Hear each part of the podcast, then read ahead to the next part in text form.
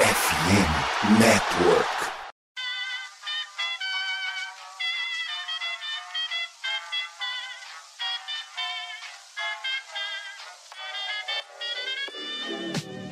Mais uma rebatida forte. E ela tá fora daqui! Uau! E ela descendeu! É home run! Aquele abraço!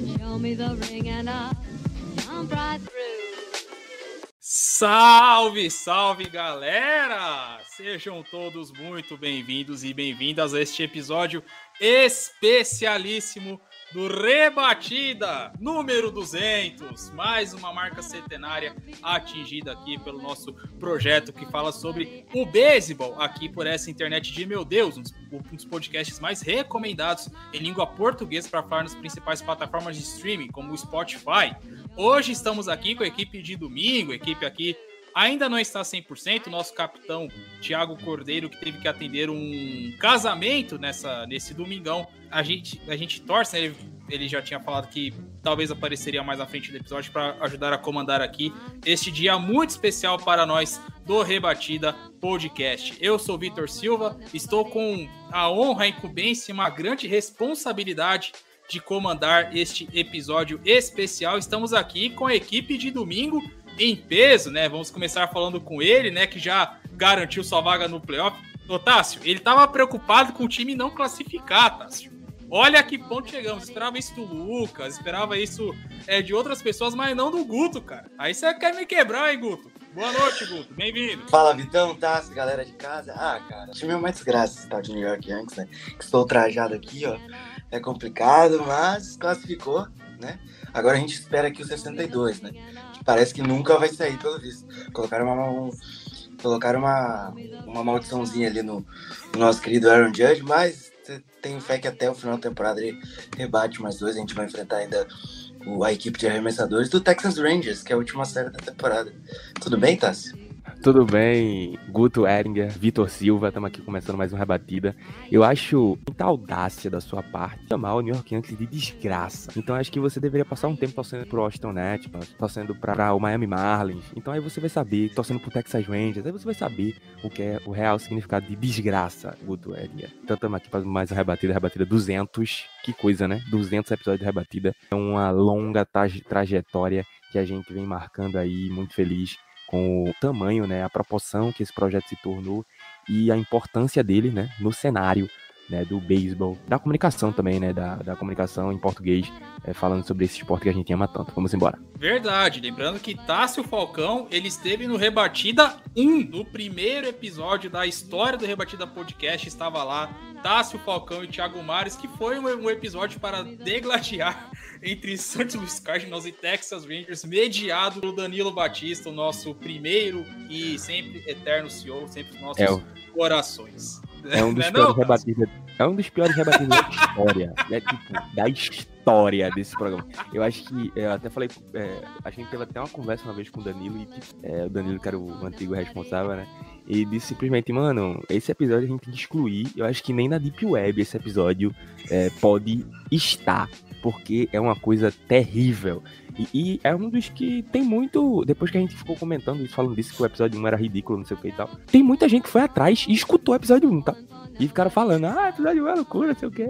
Então acho que tem mais audiência também na história da batida, viu? Porque ele é muito ruim, meu Deus do céu.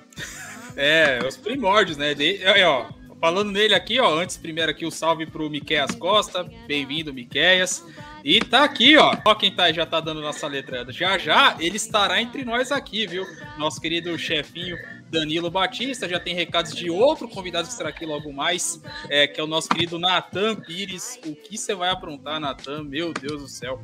Vamos, a- vamos ver aqui Ele para não vai estar aguardar. aqui, né? Se ele, se, ele, se ele vier, eu vou me retirar. Eu não consigo ficar no mesmo ambiente que esse indivíduo.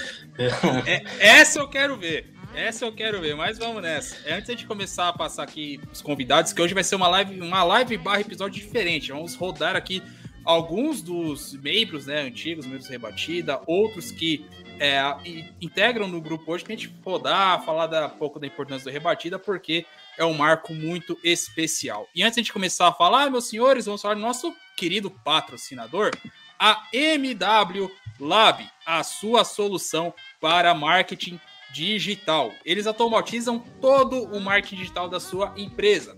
Ela, acredite se quiser, galera, ela cria uma máquina de vendas para você. E detalhe, ela é certificada com a RD Station, a maior ferramenta de automação de marketing da América Latina. Ou seja, se tem RD, tem resultado. É alto nível, galera. Se a gente for comparar com os jogadores que nós temos aqui, é nível Aaron Judge, é nível Adolis Garcia, é nível Adley Rushman, é alto nível, é alto calibre. E também, como o nosso convidado já está aqui, já adiantando, também a gente pode colocar nesse de alto nível um Rafael Devers também. Na MW, o cliente tem todo o suporte técnico no desenvolvimento ponta a ponta do seu projeto. Eles te ajudam na presença do seu site até o inbound marketing. O link para acessar MW Lab estará na descrição do episódio, no post do episódio, lá no, no na página do Fumble na net. Para acessar o site é muito simples, mwlab.digital. Repetindo para vocês, mwlab.digital, a sua solução para marketing digital.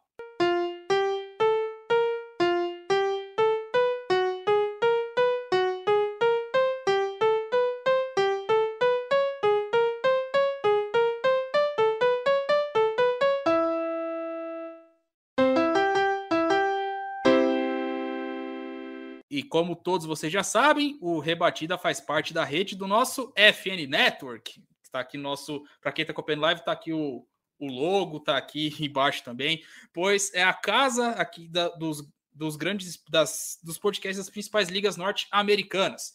Temos aqui o MLB, né, com rebatido nesse, nessa live especial, como temos podcast também para falar do New York Kings do Guto, do Yancast, o The Lone Rangers do Tassi Falcão, Felipe, daqui a pouco vai estar tá aqui, ele tem um podcast daqui também, do Red Sox, tem aqui do, do Baltimore Orioles do, do Os News, o Nathan Pires, que já, já apareceu a mensagem dele aqui, Gigantes do Beisebol, o Danilo Batista, um dos editores da Rádio Pirata do Pittsburgh Pirates, o Matheus Pinho, também que está comemorando, também tem podcast dele aqui, o Brewer Teco e outros demais podcasts. Lembrando que, ao todo, são 20 podcasts de 30, dos 30 times da Major League Baseball. Se você não tem seu podcast aqui, o que, que você está esperando? Converse com o Gutinho, ó, o Gutinho tá aqui do lado, ó, tá aqui do lado, é um, é um dos produtores aqui do FN Network, converse com ele, apresente seu projeto e quem sabe você possa fazer parte aqui dessa família do FN Network. Então, se você não conhece, acesse fambonanet.com.br, escolha o seu podcast favorito, coloque fone de ouvido e escute sem moderação.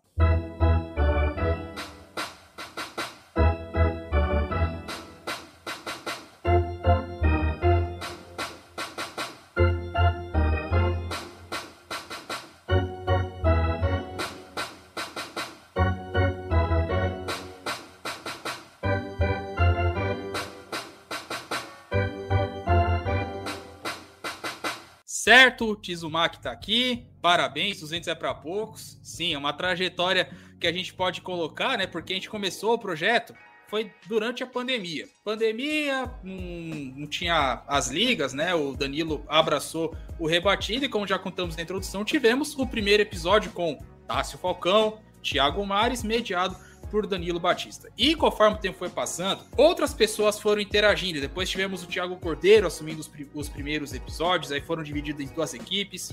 Thiago Cordeiro comandando uma, Thiago Mares comandando outra, e assim foi, foi caminhando, foi galgando. Apresentadores vindo, outros apresentadores acabaram saindo, né? Porque o projeto tem os seus, seus precalços no meio do caminho, e foi crescendo, foi crescendo, foi crescendo, a ponto de chegarmos em 100 episódios a ponto de chegarmos em abrir várias portas de podcast e revelar talentos, revelar pessoas para o mundo. Pois sim, galera, vamos ter cria daqui cobrindo lá o nosso World Baseball Classic. Ele tem muito para falar. Seja bem-vindo, Felipe Martins. Boa noite, gente. Boa noite. Cara, eu tô ainda em choque, né? Eu preciso registrar isso, que eu ainda estou. Eu não consigo acreditar que eu ouvi um torcedor do Yankees falar em desgraça. O cara olha pra divisão, o maior rival, não fez nada o ano inteiro, tá levando paulada uma atrás da outra, e o time dele que é desgraça, viu? Não dá, não dá. Não sei como vocês aceitam o Guto aqui ainda. Brincadeiras à parte, boa noite aí. Vitão, Guto, Tássio, prazerzaço estar aqui com vocês. Cara, eu, como o Vitão falou, né, eu, o Soxcast entrou na, na rede ainda quando era Fumble na net, né, bem no começo, acho que o segundo episódio do Soxcast já surgiu, isso era lá por março ou abril de 2020. A gente estava naquele contexto ainda de não saber quanto tempo duraria essa a pandemia, né? Enfim, o podcast acabou sendo um escape para mim, pessoalmente, né? Virou, virou um portfólio, mas também um refúgio, né? Durante esse tempo de, de pandemia e me permitiu conhecer vocês, né? Alguns melhores que outros, mas ainda vai passar muita gente, né? Eu compartilho da, da admiração que o Tássio tem pelo Natan. Enfim, a gente foi criando laços fraternos, né? Muito legal isso. Mas como o Vitão falou, hoje eu, eu me desliguei um pouco do, do Red Sox, felizmente, né, para saúde mental, fez muito bem. E é isso, a gente vai ter um representante brasileiro aí de projetos como muitos dos, dos que surgiram na, na rede do, da, da FN Network, como Rebatida foi, como o Soxcast, como o Yancast, como os News, o Lone Ranger, um projeto de, de podcast, de cobertura de beisebol estará no etapa classificatória do World Baseball Classic, cobrindo a seleção brasileira. Eu sei que não é exatamente o escopo do Rebatida, mas esbarra numa, numa coisa que ajuda todos nós, né? O beisebol nunca foi tão procurado, tão nunca surtiu tanto interesse da comunidade brasileira como tem sido hoje, né? Então, a gente surfa nessa mesma onda, né? Muita gente acompanhando Major League Baseball, muita gente querendo conhecer mais do esporte e, obviamente, começa a encontrar jogadores brasileiros se destacando, né? Tem Ian Gomes, tem o Bobichette que já estão na Major League Baseball, mas galera, tem uma renca de gente que tá para subir. Acho que nos próximos cinco anos aí a gente vai ter um cenário carregado de brasileiros jogando na, na Major League Baseball em, em, quase todas as divisões. Tem pelo menos um prospecto em algum nível aí, né? Então vai ser muito bom. Você que está acompanhando o beisebol que começou agora ou que já acompanha mais tempo, dê uma força ao beisebol mundo afora, acompanhe as redes sociais, porque a gente tem uma carta na manga aí para desenvolver o beisebol no cenário nacional gigante, né? Então, curta lá, acompanhe nosso trabalho. A partir do dia 30 de setembro, a gente entra em campo junto com a seleção brasileira e vai ser top. Sim, sim, verdade. Inclusive, já vou dar aqui um reforço o nosso amigo Felipe Martins, posso falar particularmente porque eu fiz um curso de locução com ele na, na, época da pandemia, lá em 2020. E, senhores, estamos aqui com uma pessoa que entrevistou só o manager da seleção brasileira. Um tal de Steve Finley. Só isso, olha só. Cria do Rebatido entrevistando o manager da seleção. O homem é fraco ou não é, meu? Te falar, cara, a hora que abriu a câmera, o maluco tinha a camisa de cada um dos vários times que ele jogou na Major League Baseball. Ele foi. Ele é, acho que até hoje, é o único cara a ter jogado por todos os times da, da divisão, na época, né? Na divisão oeste da Liga nacional, acho que foi, acho que é, né? Colorado Rockies, Diamondbacks, na época Houston Astros, Dodgers, San Francisco Giants, ele jogou por todos os times. O cara tem cinco luvas de ouro como defensor externo, né? Foi campeão contra o Yankees do Guto em 2001. Cara fino demais, baita jogador, um legado gigante. Ele já tinha sido parte da, da comissão técnica da seleção brasileira em 2016, né? A seleção não classificou para o World Baseball Classic de 2017. Era um baita time, mas acabou se complicando contra Israel, principalmente. Um jogo magro aí de 1 a 0. Mas esse ano vem com força total e o Finlay ele é parte de uma comissão técnica que tem também o Latroy Hawkins, que é bem conhecido aí da galera que acompanhou os anos 2000, 2010 do beisebol, e o Barry Larkin, né? O Barry Larkin é uma das lendas da Major League Baseball. Ele é oficialmente o técnico da, do time Brasil de beisebol, mas esse ano ele, por outros compromissos, não pôde assumir o técnico como técnico geral. Então, o Steve Finley, que era o técnico de rebatedores, passou a ser o técnico geral da equipe, está montando um elenco que ainda não foi 100% divulgado, né? A gente recebeu bastante spoiler dos próprios jogadores. Praticamente todo mundo que tem disponível e que foi liberado pelos times vai jogar. Os jogadores da Major League Baseball, de fato, e da Nippon Professional Baseball, né, no caso do Botakahashi, provavelmente se juntam ao time só quando o Brasil classificar para o World Baseball Classic de fato, porque daí as temporadas já estarão finalizadas, né? Por enquanto, embora alguns times como o Chicago Cubs não estejam competindo mais, os times da Major League Baseball ainda têm uma certa restrição para liberar os jogadores nessa fase de classificatória. Mas quem tem de bom disponível nas outras ligas todas do mundo, a gente está falando aí da Alemanha, da França, da Itália, República Tcheca, das ligas latinas todas, né? Liga Dominicana, do México, Venezuela, todo mundo vai.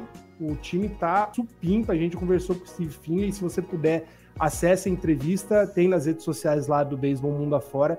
Ele falou muito sobre a montagem do elenco, dificuldade né, de treinar jogadores um em cada parte do mundo, mas também falou um pouco do panorama que é ter cada vez mais jogadores brasileiros se destacando, o que faz com que abra uma porteira gigante para crianças no futuro terem mais interesse em jogar beisebol aqui no Brasil e terem a mesma chance, a mesma oportunidade que, é, que o Reginato teve, que o André Rienzo teve, que o Paulo Orlando teve, estar na Major League Baseball saindo aqui do Brasil, né? Então foi uma, uma baita entrevista muito esclarecedora sobre como é né, esse processo de construção de elenco, das dificuldades que um time como o Brasil, né, fora de grandes centros, enfrenta para poder é, se desenvolver, mas como a gente tem conquistado bons resultados, 2022 está sendo um, um, dos melhores anos do Brasil na história aí do, das competições de beisebol. Classificou para o Pan-Americano de Santiago, que vai ser ano que vem, né? Foi campeão do Sul-Americano esse ano. Sétima colocação na Copa do Mundo Sub-18.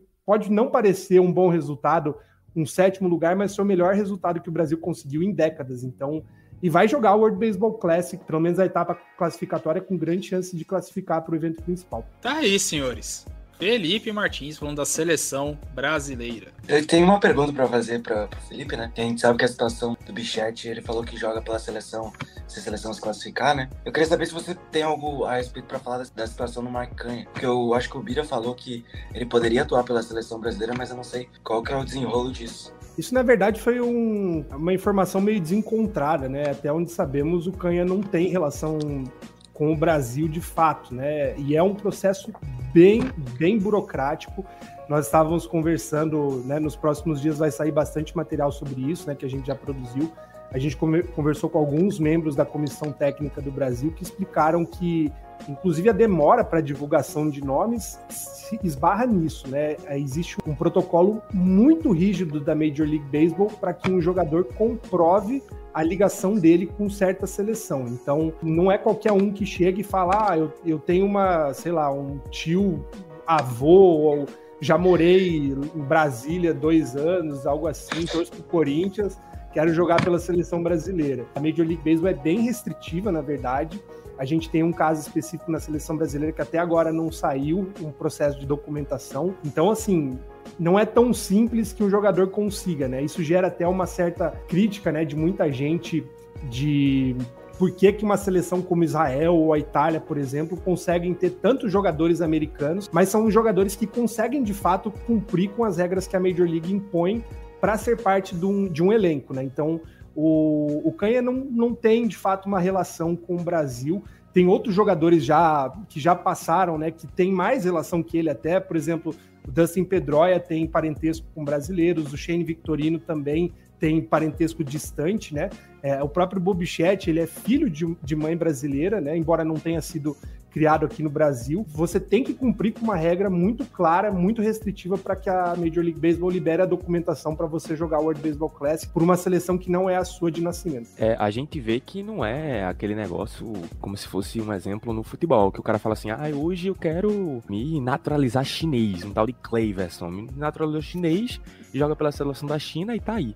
Né? Então tem todo esse processo, né, Felipe? A gente viu esse crescimento tão, tão assim, tão forte, né, do, do do beisebol que a gente, antes da pandemia, por exemplo, a gente não via. É um passo que tanto a, a, comunidade da MLB em si, no Twitter, nas redes sociais, agora no Instagram muito forte também, quanto é, o papel dessas pessoas que vieram fazendo esse trabalho formiguinha, né? Minha pergunta é a respeito de como você enxerga, né? Agora vocês vão lá pro evento, né? Vai ter a participação do, do, do, do mundo afora lá presente no, nos qualifiers.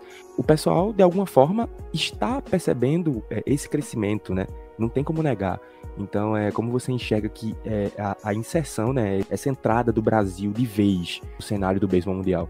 Cara, eu acho que é, é um processo bem longo, né? Eu, eu tenho uma perspectiva pessoal que eu tô há 12 anos acompanhando beisebol e tentando criar conteúdo para chegar em algum lugar. Então, assim, brinco, mas é verdade. Eu sinto na pele o que, que é você vivenciar uma conquista dessa depois de tanto tempo. E eu acho que é uma história que não quero ser arrogante nem pretencioso, mas assim, de certa forma, a história de vários projetos, como o Beisebol Mundo Afora, como os nossos podcasts, como Rebatida, se confundem com o que é a história do Brasil no beisebol mundial. O beisebol existe no Brasil faz muito tempo, desde, de, sei lá, começo do, do século passado, veio com a imigração de americanos, se proliferou na, nas comunidades japonesas, que foi o que de fato foi difusor né, do, do beisebol no Brasil. É, e por muito tempo, os grandes destaques eram oriundos da comunidade japonesa. A gente teve Kleber Ojima, Joe Matsumoto, enfim, gente que chegou muito próximo dos times da Major League Baseball. E aí, depois de anos, o Ian Gomes foi o primeiro atleta, né? Enfim, um dos primeiros. Depois veio o Paulo Orlando sendo campeão pelo Kansas City Royals.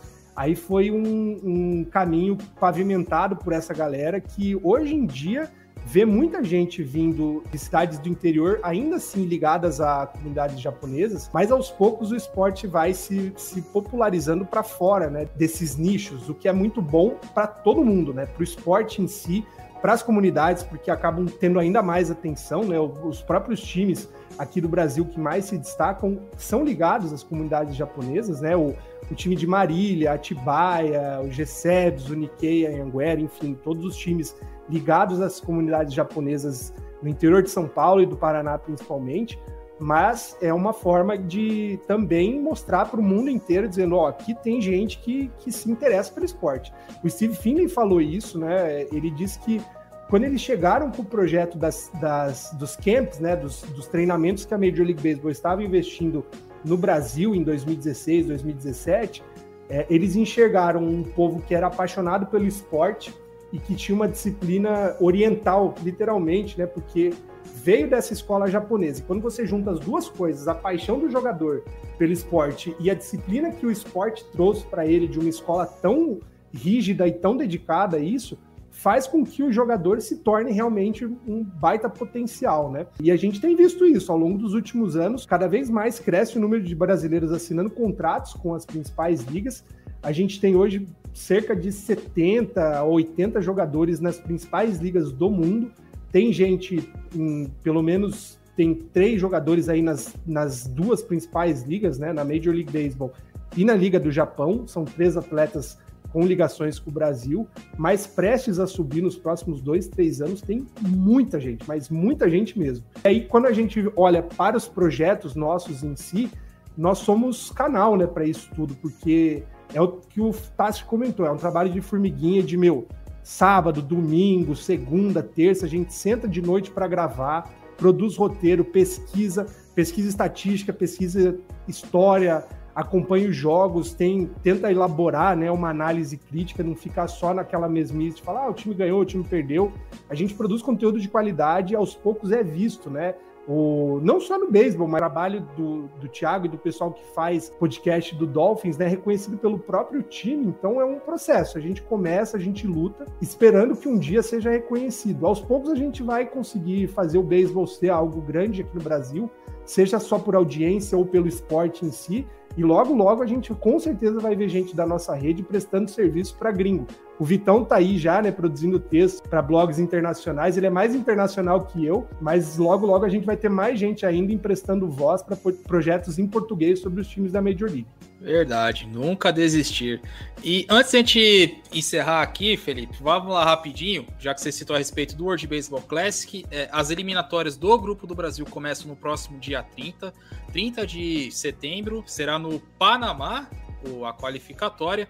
E o grupo do Brasil é um grupo acessível, a gente pode colocar dessa forma, pois tem a Nova Zelândia, que é o primeiro adversário do Brasil, Paquistão, Argentina, Nicarágua e Panamá. Lembrando que são dois, duas seleções por chave classificadas, na outra qualificatória passaram a Grã-Bretanha e a República Tcheca. Então fica aqui a pergunta, tanto do lado torcedor quanto do lado analítico. O Brasil consegue uma dessas duas vagas? É favorito? Tem chance? Tá tranquilo ou não é bem assim que a coisa funciona? Parafraseando Steve Finley, o Brasil vai para ganhar, não para se classificar. Então é, um, é uma baita seleção. 2017 já era um time muito bom, é um time muito rápido, né? São muitos jogadores bons para chegar em base bons arremessadores, vai ter muita surpresa aí. A gente tem algumas informações que ainda não pode liberar, mas tem curiosidades legais sobre esse elenco do Brasil, gente de muito potencial, muitos veteranos também, é uma boa mescla. E só para quem nunca acompanhou o World Baseball Classic, para entender o drama que é classificar. São quatro jogos no máximo, não pode perder dois. Se perder o segundo, tá eliminado. Então são quatro jogos para vencer três, sem poder perder dois. O Brasil estreia contra a Nova Zelândia se ganhar, enfrenta o Panamá. Se perder, tem a chance de jogar contra a Nicarágua. Esses são os três times do chaveamento. Pouco provável que a gente veja uma história como da República Tcheca ter se classificado surpreendendo, né? Tendo um time, vou dizer amador, mas assim, boa parte do elenco da República Tcheca era amador, né? O arremessador que, que venceu o último jogo é bombeiro, o cara joga de fim de semana praticamente e segurou o jogo todo, né? Então o Brasil tem, tá indo com um time profissional de ponta a ponta, com atletas já de décadas aí de esporte, jogando nas principais ligas, como a gente falou. Quero dizer que não é para ter surpresas, né? Mas a, a, experiência mostra que o jogador tem que cumprir uma responsabilidade que é passada a ele, né? E o que o Steve Finley falou e outros membros da comissão técnica falaram é que a seleção tem uma fome de vitória muito grande e é um, um, elenco com DNA já vencedor, né? Nos últimos, nas últimas competições aí do sul-americano, principalmente, a seleção já foi muito bem, já chapuletou boa parte aí dos, dos adversários da América do Sul, então tem grande chance sim de, de classificar. E é aí que vem o bicho grande, né? Porque qualquer uma das opções ou enfrenta de cara República Dominicana ou enfrenta de cara Estados Unidos. Tem essas duas opções simples aí pra gente escolher. Pô, só isso? Não tem gente é, pequena nesse e, meio, né? E essa, essa República Dominicana aí levou uma sapecada da Espanha e depois bateu nessa mesma Espanha que levou essa sapecada. Então, é realmente. A República é. Tcheca, né? A tche... eu, eu, te... eu, juro que eu tinha é lido. É tcheca, eu, eu, vou me retratar aqui, viu, Guto? Porque Tudo eu bem. tinha lido Tchequinha. Eu li Tchequinha. Aí agora realmente eu vi o Tchequinha, mas eu tinha lido Tchequinha, por isso que eu. O legal, o legal é, é que depois de 200 episódios, rebatida não perde a essência, né? Ah, não. Jamais. O cara começou a rir. É que vocês não estão vendo, aqui é o chat privado aqui. Eu, eu botei, eu corrigi o, o Vitão, que ele soltou uma República Tcheca. República Tcheca. Só que agora não é mais República Tcheca, é Tchequia, só Tchequia, o nome da, do país. E aí o Tassi começou a rir desenfreadamente. E eu fui na onda. Foi isso. A sorte é que não é o Natan aqui, né, cara? Eu Imagina li errado. Por favor, eu li calma, errado. Calma, calma, calma. ainda vai chegar a vez dele ainda, calma. Mas é isso. É, então, é, desde aqui agradecer ao Felipe pelo é, poder falar mais daqui do, do World Baseball Classic, da seleção brasileira, inclusive aqui é, ajudem lá, Baseball Mundo Afora, eles estarão lá no Panamá. Panamá que traz muitas boas lembranças ao Brasil, pois em 2012, 10 anos atrás, o Brasil fez sua qualificatória no Panamá e derrotou, derrotou os na casa por 1 a 0 para se classificar para o seu primeiro e até hoje a única participação da seleção brasileira lá no World Baseball Classic. Então é isso. É, as redes sociais do, do Felipe é o arroba underline Soxcast, certo? Me corrija se eu estiver falando errado, por favor. E fica aqui a dúvida, vai ter episódio do Soxcast essa semana, já que temporada quase lá acabando, já vai ter aqueles melhores do ano do Faustão, não, não merece. Olha, eu volto a dizer, eu ouvi alguém falar de desgraça na divisão, não se referindo ao meu time, me surpreendeu. O Red Sox está oficialmente eliminado da, da briga por playoffs. Ano para ser esquecido, né? Com exceção de julho, pode jogar tudo fora porque o time não entrou em campo. Muita lesão, muito, muito erro de, de escalação, inoperância no mercado de, de trocas. Foi horrível, horrível mas torcedores do Red Sox estão dando voto de confiança pro Ryan Bloom, gerente geral, porque Coitados. é um cara brilhar agora, terminando a temporada, libera folha de pagamento, não tem quase ninguém sobrando no time, quase todo mundo é, é agente livre. Aí sim a gente vai ver o que o time pode fazer. Mas eu queria pedir também, Vitão, último pedido aí de coração, Quem está ouvindo a gente, se puder, ajude o Beisebol Mundo Afora a chegar no Panamá. A gente tem um custo alto aí da viagem, está com processo de financiamento coletivo. Você pode contribuir financeiramente, mas se você não puder contribuir financeiramente, por favor, divulgue aí nossa vaquinha. Você consegue achar jogando no Google Vaquinha BMA, você acha lá, ou procurando pelas redes do Beisebol Mundo Afora também. Tem o Pix que não tem valor mínimo para você fazer doação, enfim, qualquer forma de de ajuda é muito válida. Você está investindo não só no beisebol mundo afora, você está investindo também na carreira de um jornalista, mas você investe muito no esporte, no crescimento do esporte, na cobertura do esporte aqui no Brasil. Perfeitamente. Então, é isso. Felipe, brigadão. Aprendi bastante coisa contigo, vou aprender ainda mais, eu tenho certeza disso. Forte Abração, abraço. Vitão, abraço, Guto, abraço, Tássio. Cara, um prazer gravar com vocês. Eu acabei ficando na equipe de, durante a semana, mas sou muito fã dos três do Tiagão. Gosto demais do, do trabalho que vocês fazem, do, da leveza com que vocês carregam os programas. Tem sido um prazer dividir essa jornada aí com vocês toda semana, produzindo conteúdo, falando do esporte. Discutindo às vezes faz parte, mas o mais legal é a gente crescer junto nesse processo todo. Isso aí. Beleza? Brigadão, tamo junto, Felipe. Boa sorte nessa sua trajetória e vamos vê-lo lá no Panamá e junto contigo lá a vaga que o Brasil para esse WPC. Forte abraço.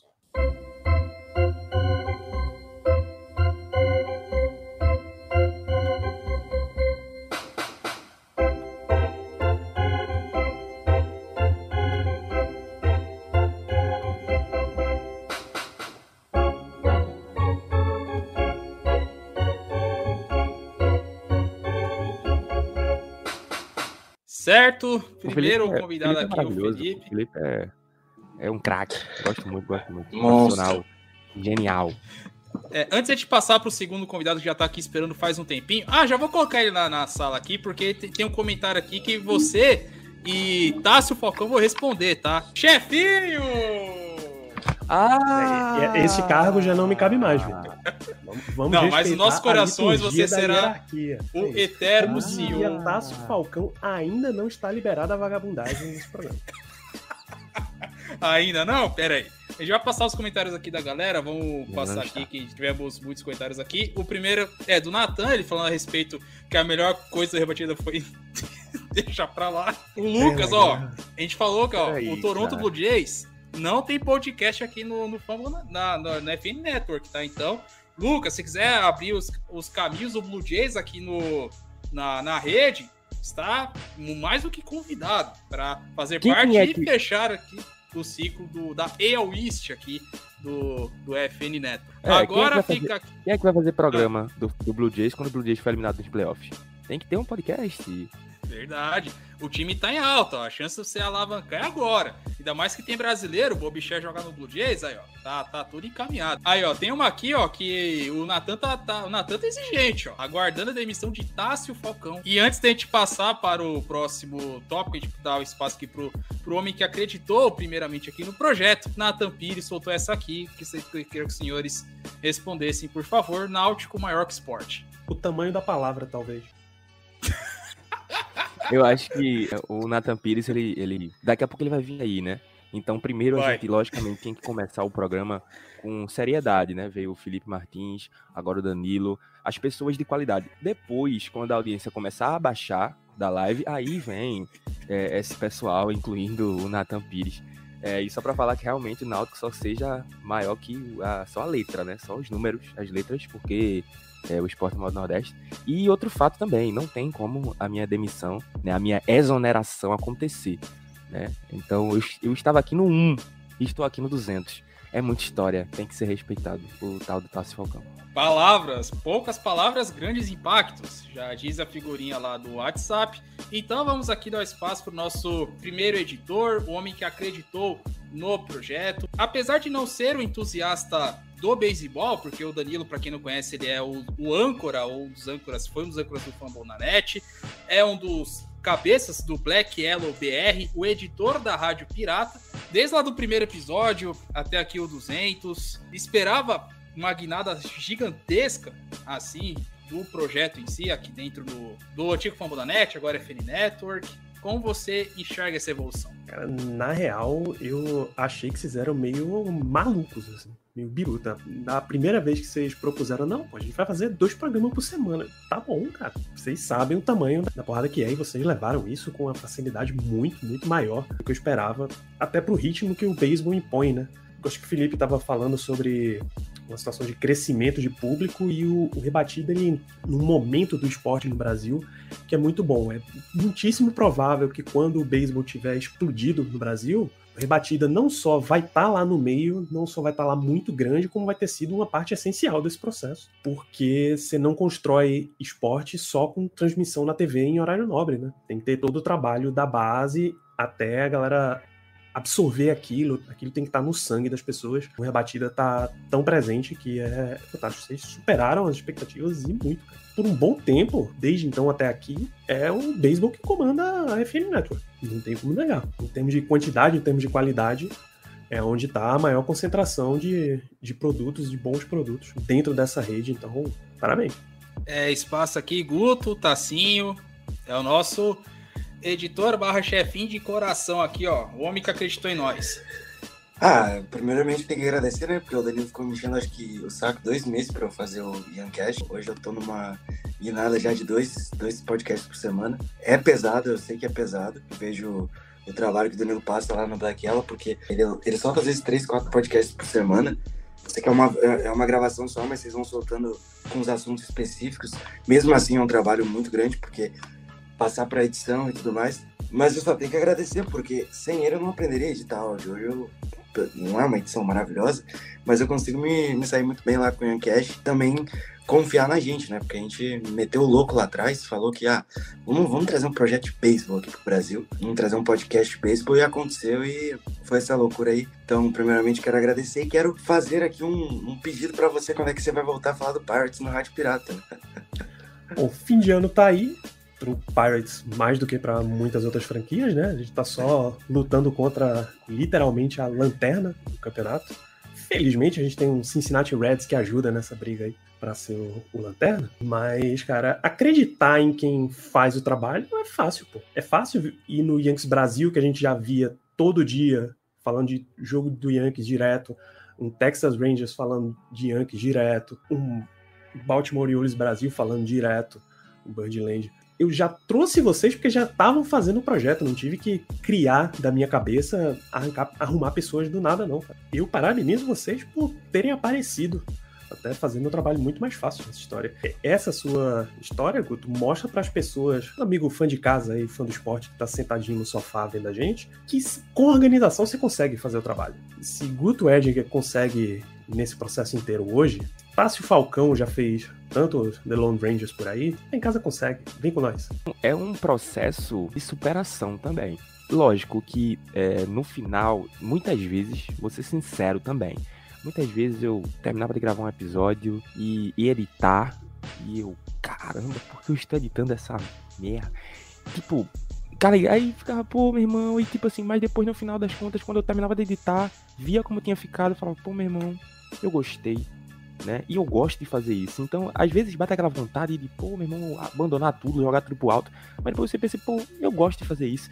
E quando você passa um tempo sem fazer, você fala, pô, meu irmão, saudade de fazer aquilo. Então, pode ter certeza que você deixar ou abandonar aquela vontade, aquele costume que você tinha, sempre vai bater na porta e chamar você de volta.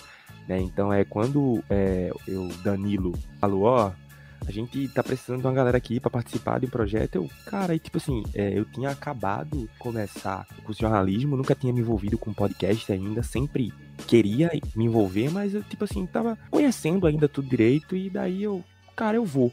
Então, tipo assim, sem experiência nenhuma, uma voz horrível, microfone horrível, né? Na verdade, nem era um microfone, né? Era o do celular. Então, essa voz que vocês estão vendo hoje aqui, esse microfone aqui, foi porque Danilo me aperreou muito. Tipo, melhor esse daí, cara sei o que e tal. Então, tipo assim, foi um, uma pressão que é, me fez evoluir também, né? Então, toda essa qualidade que o Rebatida tem hoje, que o Birdland tem, que o Yancast tem, que o Dodgerscast que é, não, não tenho o que falar, o Thiago é monstro. Muitas dessas coisas, muitos desses detalhes e muitos é, podcasts novos que vieram depois, como o os garotos são muito bons, o Matheus e a galera é muito boa, veio de uma evolução e de um investimento, assim, que veio de uma capacitação também, entre aspas, assim, do Danilo, do investimento do Danilo, né? Ele, logicamente, ele falou que trouxe a gente, a gente já produzia, mas é, esses ajustes, esses detalhes vieram muito do, dessa perspicácia e desse talento que o Danilo tem, né? De não só ser um cara que é, é muito bom em podcast, mas também em ajudar a produzir as pessoas.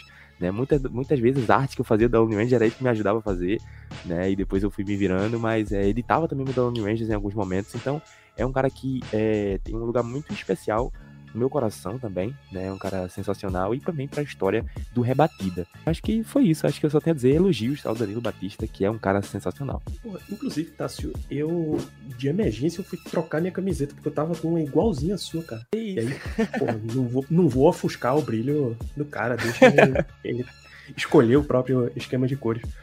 Mas é isso, cara trazer, acreditar em pessoas que já, já mostraram o que estão fazendo, é muito fácil. O sucesso rebatida fala montes, grita o tamanho do talento de vocês. Não tenho motivo algum para reclamar disso. Ao contrário, só elogiar. Um fato, uma situação, né?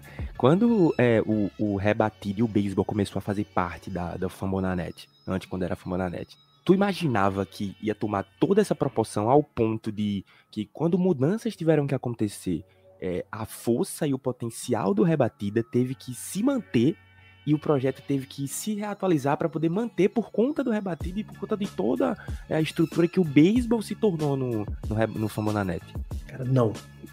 Primeiro, eu não esperava que um dia eu fosse realmente, porra, a gente pode trazer um, um beisebolzinho pro Fambonanet. O projeto comporta isso. Não achava que ia rolar.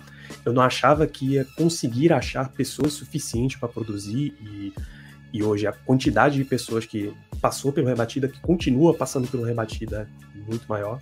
Eu sempre achei que ou o futebol americano, que foi onde começou o Fórmula Net, ia ser, ia ser sempre o mais forte, ou o basquete ia assumir, porque é o esporte que tem mais, mais público no Brasil, tem mais engajamento, é o que as pessoas estão mais familiarizadas. Ainda é difícil o beisebol trazer, ainda não tem atenção comercial que ele deveria, ainda não tem atenção de mídia mesmo que ele deveria.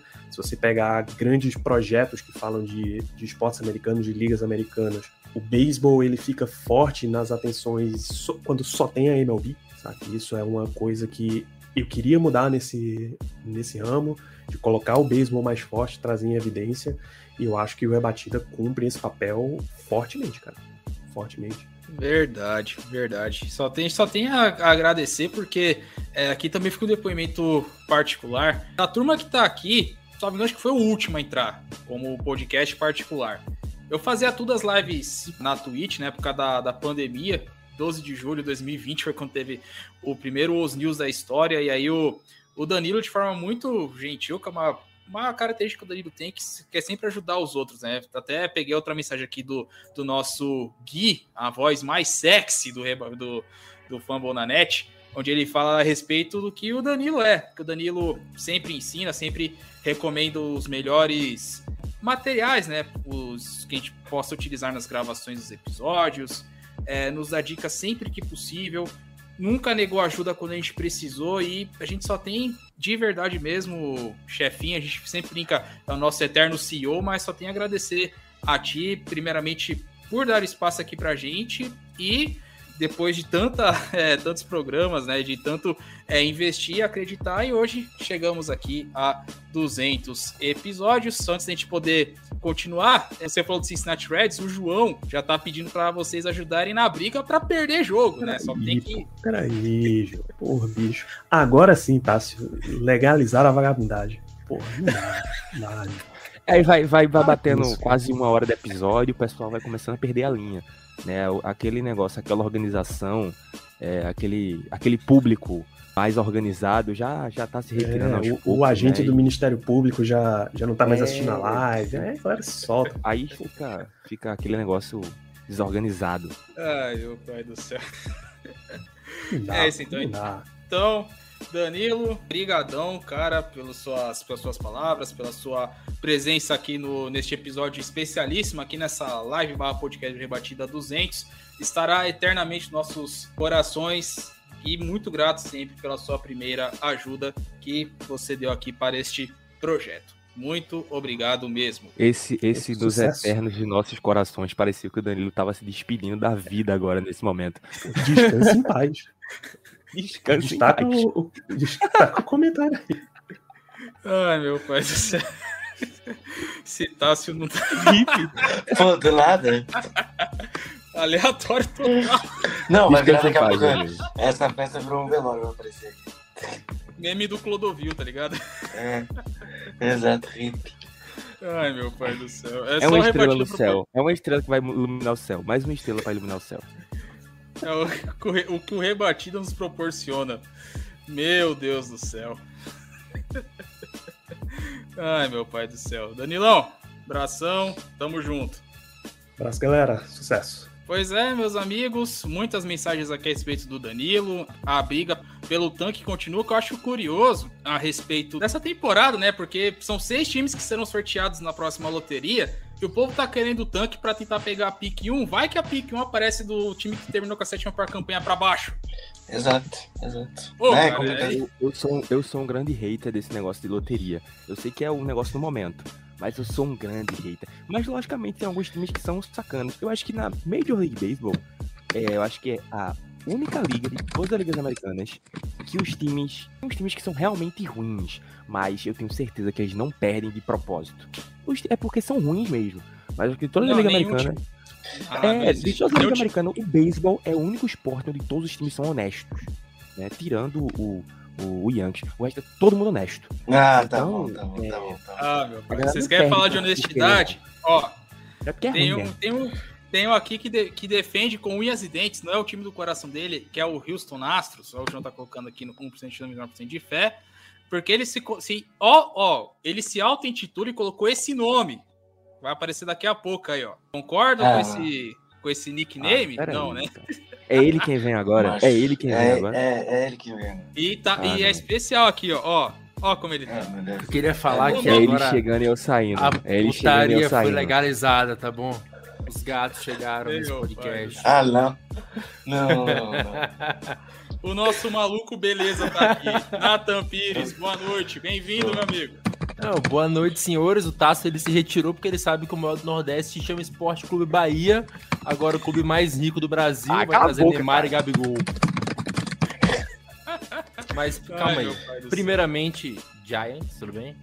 O Não. maior clube da Califórnia.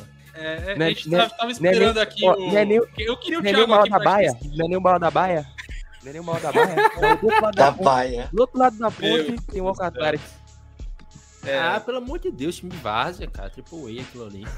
Acabou. Só dar um salve aqui pro Luke Dias. Salve, meu amigo, bem-vindo.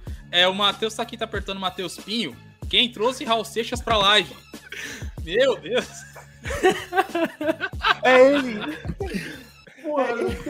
Ai do céu. Aí, ó, o Lucas falando da lo- que Não. loteria é aí, Dá uma terrível. aí, Nathan. É, coisa Dá uma e tal. aí. Mas é, vamos primeiro falar a respeito do, do São Francisco Giants, né? Nathan? Não, não, esquece isso aí. Esquece Não isso quer? Pô, Não quero. eu, eu só queria pelo menos. é, ó, agora sim, ó, Raul Agora, agora é. Agora é. Simplesmente. Não, isso aqui, isso aqui tem que. Isso aqui tem que. Nossa, virou uma tá, vaga. impagável. Tá impagável. Raul Seixas na live. O Guto, ele não resistiu.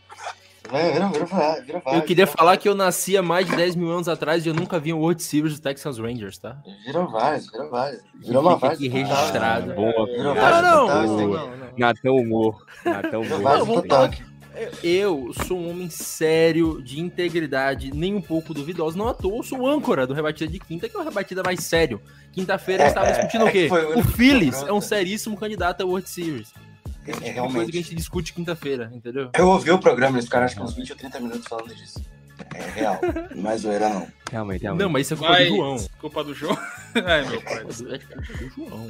É, mas vamos lá, é, conta um pouquinho aí, Nathan. Você que entrou no. A gente tá falando de rebatidas da, da linha do tempo. Dos, de nós quatro, acho que você foi que entrou depois ainda de nós três aqui, né? Então, conta um pouco da sua experiência depois que você começou lá com o Gigantes do Beisebol, depois foi integrou para a turma do, do Rebatida. Você é uma das pessoas que mais cresceu aqui. Tem podcast para falar não só do Giants, mas também do, dos pequenos gigantes, para falar dos prospectos. Podcast exclusivo para dos prospectos do São Francisco Giants. Enfim, conte um pouquinho da sua história aqui para o nosso público, meu amigo. Não, eu vou contar um pouco a história aqui que eu vou contando por rebatida 100, agora eu vou contar novamente de como eu sou um idiota. Como eu Ah, comecei tá. a ver beisebol em 2020, cara. Já, acho que todo mundo já sabe que comecei a ver beisebol em 2020 porque não tinha mais o que fazer. Aí eu falei, vamos ver esse esporte estranho aí. Comecei a ver, eu falei, vou torcer pro Padres, que é um time bom, tem um Tati Júnior, tal, isso e aquilo. Comecei a ver o jogo, confundi os uniformes, torci pro Giants o jogo inteiro e o Giants ganhou pro Walk-Off e Giants. E daí, pô, falei, vamos ver como é que funciona esse jogo aqui, eu não entendo de nada. Entrei no Twitter, não tinha um perfil do Giants, time fracassado, não tem perfil. Aí fui eu fazer um perfil do Giants sem saber que raios era uma, uma, double play. Não sabia que porra era uma double play e queria um perfil. Tava lá falando merda que nem hoje. Aí surgiu o Danilo e falou, velho, vamos fazer um podcast do Giants aí. Falei, vamos, não sei nada desse esporte, mas vamos fazer. Comecei a fazer o primeiro podcast, eu não sabia o que era um center field, o que era um right field, o que era um left fielder. Hoje eu nem sei direito o que é cada um, mas a gente vai aprendendo ali no meio. Hoje continua sem saber. Hoje continuo sem saber. Hoje aqui eu abro o Baseball Reference, eu faço que nem o João. Eu pego um estatístico que eu acho bonito, difícil, e falo que o cara tá bem aí. É assim que a gente, a gente vai guiando a rebatida de quinta. Mas, pô, velho, o rebatida foi talvez a coisa mais importante na minha carreira. Porque desde que eu entrei no rebatida, eu descobri que eu queria fazer jornalismo. Entrei no curso, pô, com um semestre do curso eu tô é, estagiando na TV, estagiando na rádio, tô escrevendo um bocado de coisa. Tipo, Rebatida foi o que me fez descobrir que eu queria ser jornalista. Então, entrar aqui nessa loucura, falando de beisebol, falando merda até hoje, o Rebatida foi o que eu botei de portfólio pra conseguir todos os estágios que eu consegui, pra conseguir entrar nos sites que eu escrevo hoje e, de certa forma, ganhar um pouquinho de dinheiro. Eu tava conversando com o Felipe, né? Eu consegui fazer um pré-credenciamento, é, uma espécie de pré-credenciamento. É uma coisa do COB, não lembro o que foi, eu sou leigo. Ele conseguiu pra mim mandar o link, eu consegui. E talvez do ano que vem pro Chile, pô, com ele. Pra ver o PAN, coisa do tipo. Tô tentando, tá ligado? E foi por causa do Rebatida. Comecei do nada. Talvez role uma coisa ou outra aí. E o Rebatida que botou o Raul Seixas aí pra tá falando de beisebol. Gigantes do beisebol foi muito bom ano passado. Esse ano tive que dar diminuída, velho. Porque minha rotina tá uma merda. Eu tô sem tempo pra nada. Eu tô com um programa gravado aí tem uma semana, não editei ainda. E a vida que vai, velho. O Rebatida só sai porque quem edita é a Lu, que a gente paga e ela edita. a vida tá seguindo assim. É, acho que não é só Raul Seixas, porque o Danilo deu, deu um outro apelido aqui interessante, que é o Dr. Octopus. Hello, Peter. Já mandou aqui já, ó. Hello, hello Peter. Meu pai do céu. Tá vendo, senhores? Agora, falando sério aqui, o Rebatida também abre portas. Você tá pensando o quê? Descobrimos talentos de Jequié. Jequié, de interior da Bahia, pro mundo, tá aí nosso- Meu país, primeiramente sou jiqueense, segundamente sou baiano, terceiramente sou brasileiro. E aí, É nesse meio tempo, ele decidiu torcer pro Inter, que não tem a menor ligação É, com Bahia. Ele decidiu torcer pro Inter. Não, mas agora eu sou Bahia de novo, pô. O time mais rico do Brasil. Acabou. Ah, Acabou tá. pra todo mundo. Aí, ó, Não, simplesmente nosso maluco beleza aqui da, da live. Então, Simplesmente, velho. Eu tenho pena Tá. da galera do Rebatida de Quinta, que é que eu sou o capitão do time, isso não faz sentido nenhum na minha cabeça. Meu Deus do céu. É, Guto, Tássio, alguma pergunta pro nosso maluco beleza barra Doutor Octopus? Sim, qual a música que vocês escolheriam pra cantar hoje aqui pra gente? Cara, eu sempre abria cantando com uma bela música, né? Bons tempos quando o Giants me fazia um ser humano feliz e eu podia abrir um podcast cantando. Hoje eu abro podcast, pô, lendo minha carta de suicídio, porque, não, porra. É isso aí, mas eu vou. Uma música pra eu cantar hoje. Vou cantar essa música aqui em homenagem ao Tássio Falcão, tudo bem? A gente começa com o pandeiro. Você tem um veneno que me cura. Bundinha de Tana jura, bundinha de Tana jura, bundinha de Tana jura, que é um clássico autoral das Não, músicas não, não, não, chiquenses. Não, não, não. Não, não dá. Não dá, não dá. Tira esse cara, tira esse cara, por favor. Tira esse cara. Não, pô, nesse instante vi Thiago Mares aí. Tu tá achando o quê? Que eu fosse o pior? Ai, vai Não, piorar, Tem meu Thiago Deus. Mares pra vir. Thiago Mares fala que o Meu Barry Deus. Bonds não é Hall of Famer. Tem quem tem João pra vir. João fala que o Phillies é um seríssimo, aspas, seríssimo candidato a World Series. E eu sou o pior. Ah, pelo amor de Deus, pô. O, tem o quê? Tem o Douglas lá do grupo que fala que devia ter- deveria ter uma franquia em Londres. Pô, eu sou, dentre os malucos ali, eu sou um normal. Ah, É, eu- inclusive, é, tá. é, é, antes de continuar, querendo- tá assim, só fazer uma justiça aqui que ele citou o nosso querido Doug Roldão. Parabéns, vice! Sou campeão da Liga de Fantasy do Rebatida 2022, do grande comissário, melhor que o Rob Manfred, Tássio Falcão. Está com a palavra, meu amigo. Ai, meu Deus. Acredita que eu, que eu lembrei essa semana que existia a, a Liga de Fantasy? Simplesmente eu já tinha.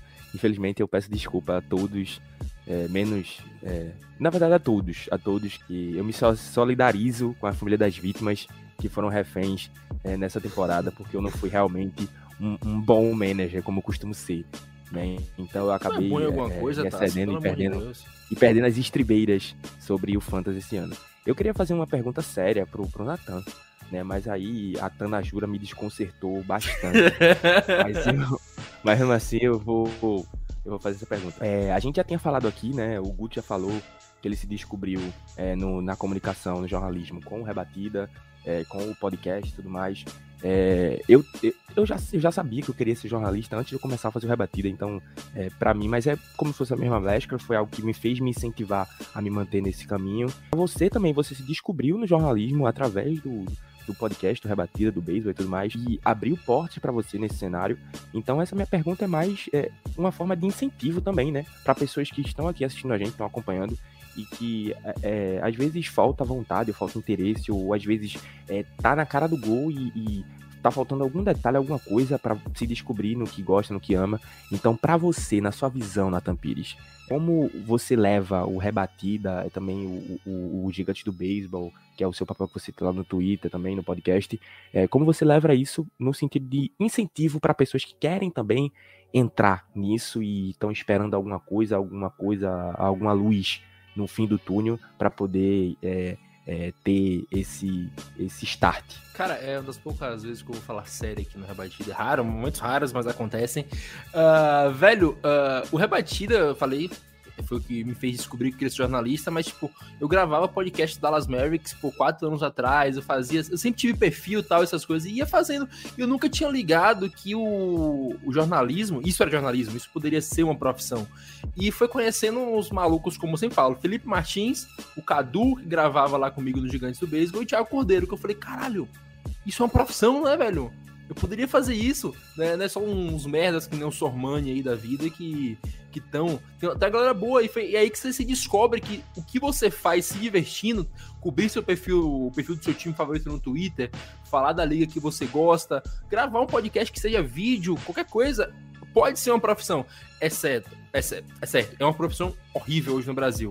É uma profissão que você não precisa de diploma, acho que desde 2009 tem muita gente ruim, é difícil achar trabalho, então você só entra nessa, nessa parada se você quiser muito. Eu conversei com o Felipe ano passado, eu cheguei a desistir de fazer jornalismo, eu fiz direito, aí depois eu saí, entrei em outro curso e mudei depois. E quando eu tava no meio do outro curso, eu entrei em contato com o Thiago Cordeiro e falou: velho, é o que você quer, você já faz de graça, vai fazer. Se não der certo, faz outra coisa, você tá novo. Apesar de não ter conquistado nada, de certa forma, ainda conquistei muita coisa. Consegui, pô, eu consegui estágio do primeiro semestre, velho. Isso, é- isso é uma, uma pica de conseguir, é muito difícil. Consegui e tal, me chamaram pra rádio, essas coisas. E, velho, se tu curte, vai. A garantia que tu vai conseguir alguma coisa é ínfima, porque é uma área bastante complicada, ainda mais pra esporte americano. Mas se tu for bom, talvez você consiga, velho. Se não conseguir, muita gente que tá começando agora é novo, tenta outra coisa depois. Melhor se arrepender do- de ter feito a faculdade e não gostar depois, como o Guilherme Mitre, né? Mitre fez jornalismo. Ele não conseguiu seguir na área, desanimou, foi fazer engenharia depois. E é uma área muito boa, velho. Se você fizer jornalismo, você pode entrar pra publicidade, mil outras coisas. A área Pra quem gosta, é muito boa o que você aprende, os trabalhos que você faz, mas ainda a recompensa é muito baixa, porque como meio que com a internet chegando, pô, todo mundo, aspas, todo mundo jornalista. Mas é gente, todo mundo jornalista. Mas ninguém de fato é, e isso meio que abaixa o valor do trabalho. Tem jornalista aí que aceita um valor ridículo pelo trabalho, isso lasca todo mundo, pô. Porque o cara chega, vai, escreve um texto aí pra mim, te paga 50 reais. Fala, pô, texto desse eu escrevo por 80, pô. Aí o cara, ah, mas tal pessoa faz por 30. Aí é complicado, o cara de jornalista é, é uma área bem ruim, mas é aquilo, véio. se tu gosta da parada, você tem que ir, né? Nem discurso de coach. Mas se você pega, por exemplo, o Gui, o Gui aí, que tem 15, 13 anos, sei lá quantos anos o Guilherme tem. Tá fazendo podcast aí, tem dois anos, um ano e meio, com perfil. Pô, o Guilherme, o João, eu falo pro João toda semana, velho. João, você leva jeito, velho. Faz jornalismo, o João tira foto, o João escreve bem, o João fala bem. E ele não quer fazer jornalismo, tá desanimado porque é uma área complicada. Mas, cara, é, é apaixonante falar dos esportes que você gosta. Se você tiver em dúvida de qual seja o trabalho que você quer pro seu futuro, o seu hobby pode, pode virar uma profissão em dado momento no futuro, saca? É, legal, legal. Eu pedi para o Nathan dar um- uma mensagem de, de motivação, né? Ele falou muito, muitas verdades. Não precisava falar tantas verdades, era só motivar. Mas obrigado pela sua Vou contribuição. falar uma ele verdade aqui. Vou falar outra verdade aqui. O World Series 2020 só vale meio. O. Dodgers tem seis anéis e meio. Isso é um fato. Explica agora o meme que ninguém entendeu. A World Series 2020, pô, 60 jogos. Ah, É, Mickey o Mouse. né? É. ah, É, alguns os, os torcedores rivais apelidaram de Copa Mickey, Copa Covid. Mas 2020 alguém ia tem, esse- ganhar, tem esses né? nicknames doidos aí. Ah, o Buster Pose não um jogou. Mickey. Não fala de nada. Agora, Mas- aqui ficou uma, uma, uma pergunta aqui agora indo pro lado do beisebol, lado do seu lado torcedor de São Francisco Giants. Já tá com o Guto aqui do lado, pois teremos Aaron Judge, free agent, o Barry Bonds fazendo campanha pro, free, pro Judge ir jogar na Califórnia, fica a dúvida. Aaron Judge, se fosse para pro São Francisco Giants, para aquele valor ali 400, é, 510, por exemplo, Eu dou a Golden recorde. Gate pra ele, irmão. Eu dou, eu dou o Oracle A Park, Golden Gate tá vir pra- bom? Tá bom, Aí, ó. Golden Gate, sabe? Que ele Aí, ó. quiser, minha mãe, minha irmã, quem ele quiser, eu dou. Tá, tá, tá maluco? Dá pra. é, consegue competir com isso aí, Guto? O cara tá, tá on fire aqui, velho. Ah, cara, dá pra competir, né? A gente é o time mais rico do, do beisebol. Dá pra competir, né? Ver se o Cashman Ah. vai querer abrir a, a carteira ali. Mas eu não Não, riqueza não compra chá. Velho, os caras estão com. no- tem muito torcedor já com a jersey do Judge indo pro estádio, velho. Porque o Judge, eh, o Judge ele é Giants, né? Inclusive, ele falou, deu entrevista, acho que tem umas duas semanas, uma semana, não sei, sobre a galera falando dos recordes dele. Ele falou, velho, só vai existir um home run king na história, que é Barry Bonds. Cara, ele é muito Giants, isso talvez não pese muito, mas a gente pode sonhar, torcedor do Giants, pô, se o Giants igualar a proposta do Yankees, que é difícil, mas se o Giants igualar a proposta do Yankees, talvez o coração possa pesar. Difícil acontecer, porque o Yankees é um time competitivo hoje. Mas não custa sonhar, né? Sonhar é de graça. Eu acreditei É, e que eu o acho- Giants ia chegar nos playoffs de novo, então. E realmente, sonhar é de graça e também eu acho que é difícil competir contra um time que é, é simplesmente uma casa da moeda, né? Time dinheiro infinitamente. É lavagem de dinheiro isso aí, velho. Os caras têm dinheiro pra É, tudo, é alguma Não é coisa, possível. não tem como. Não tem como. Falando nisso, falando nisso, falando em lavagem de dinheiro, o Yankees agora é um dos donos do Milan. Olha aí, tá vendo? Os caras os caras jogam The comprar- Sims com cheat de dinheiro infinito, pô. Tá vendo? Comprar o Santa Cruz ninguém quer. Aí, ó. E antes de fechar, ó, o Lucas também tá iludido aqui, nosso cast do Marinheiro. Tá falando que vai jogar o Judge em Seattle junto com o Julio Rodrigues. Aí eu faço pergunta pros senhores: em qual save do The Show ou OTP que isso é possível? Qualquer Eu um, acho né? muito improvável que isso aconteça, cara. Sem zoeira. Qualquer É. um, né? Eu acho que o, que o, que o Marner já conseguiu o que queria, né? Conseguiu o Castilho, manter o Castilho e o Julio Rodrigues bastante tempo. Eu acho que isso já é uma grande vitória pro Marner. Só falta, Castilho só, falta, só falta conseguir ficar fora dos playoffs. Se conseguir isso, Não, no, no- aí, ó, irmão. eu já, eu já Aí falei conseguiu isso já, tudo. é, em grupos à parte, eu até, eu até comentei. Se o Mariners conseguir perder a vaga com a tabela que tem, com a vantagem que tá na mão, A tabela. É, papo pra, é papo para fechar a franquia. Aí você tem que fechar de vez, cara. Porque os caras têm a tabela que pediram a Deus, cara. Se o Tampa Bay tem a tabela que Seattle tem, pô, mano, o Lucas comemorando que o Houston tava ganhando do Horas pra manter a distância. Lucas, que vergonha, velho. Olha a tabela que teu time tem, caramba. Pelo amor de Deus. O time não me arrebenta, não, pô. Caramba. E o Danilo Batista falando que o Yankees é dono do Milan, Red Sox dono do Liverpool, Dodgers dono do Chelsea. É só impressora de dinheiro, menos o Rocks que é o dono do Arsenal. Palavras do nosso querido chefe Danilo Batista. Aí o Lucas tá falando que o Magic Number é 6. Lucas, Lucas, já tá lá, Lucas. Pode ficar sossegado, não perde Ó, essa vaga, velho. Não antes vai de eu perder, sair cara. Antes de eu sair aqui, que eu preciso dormir, que amanhã eu acordo cedo, eu quero deixar alguns recados. Primeiro, os senhores que estão aqui na mesa, é, cobrem o João quando ele entrar, porque ele falou que o Phillies vai ser campeão. Eu quero que a outra equipe cobre isso também, porque não é possível uma loucura dessa passar impune. Agradecer mais uma vez o Vitão, que o Vitão foi um dos caras. O, Vit, o, Vita, o Vitão do Oilers e o Vitor Salviano foram dos caras que me motivaram a continuar com o perfil lá na época, os caras que davam RT em toda a merda que eu postava, os caras estavam dando RT. O Guto, que eu acho que o Guto, Salviano e o Felipe foram os caras que mais viraram meus parceiros, amigos. Os três, quando eu casar, vão estar lá, os três gordos em cima do, do altar de padrinho. O Guto, ainda mais, que ele parece um botijão de gás, que ele é gordinho. Eu, eu tenho a impressão que o Guto ele tem 1,50m e ele é redondo, sabe? Pra mim, o Guto é um botijão de gás. Cara, eu sou maior que tu, velho. Com certeza. Quantos anos tem? Ah, Quantos anos botijão de gás. Tá bom, Quanto tá bom. Vamos tirar o? Natan, porque daqui a pouco e vai agora, a última mensagem, a última mensagem. Domingo que vem, todo mundo, viu? Faça o L imediatamente. Tá bom, vamos, vamos tirar o Natan, porque senão a gente vai começar a receber processo aqui de gordofobia, é, é, é propaganda política, É, provavelmente. em Natan, legal. Provavelmente. Natan, obrigado pela sua presença, sua disponibilidade.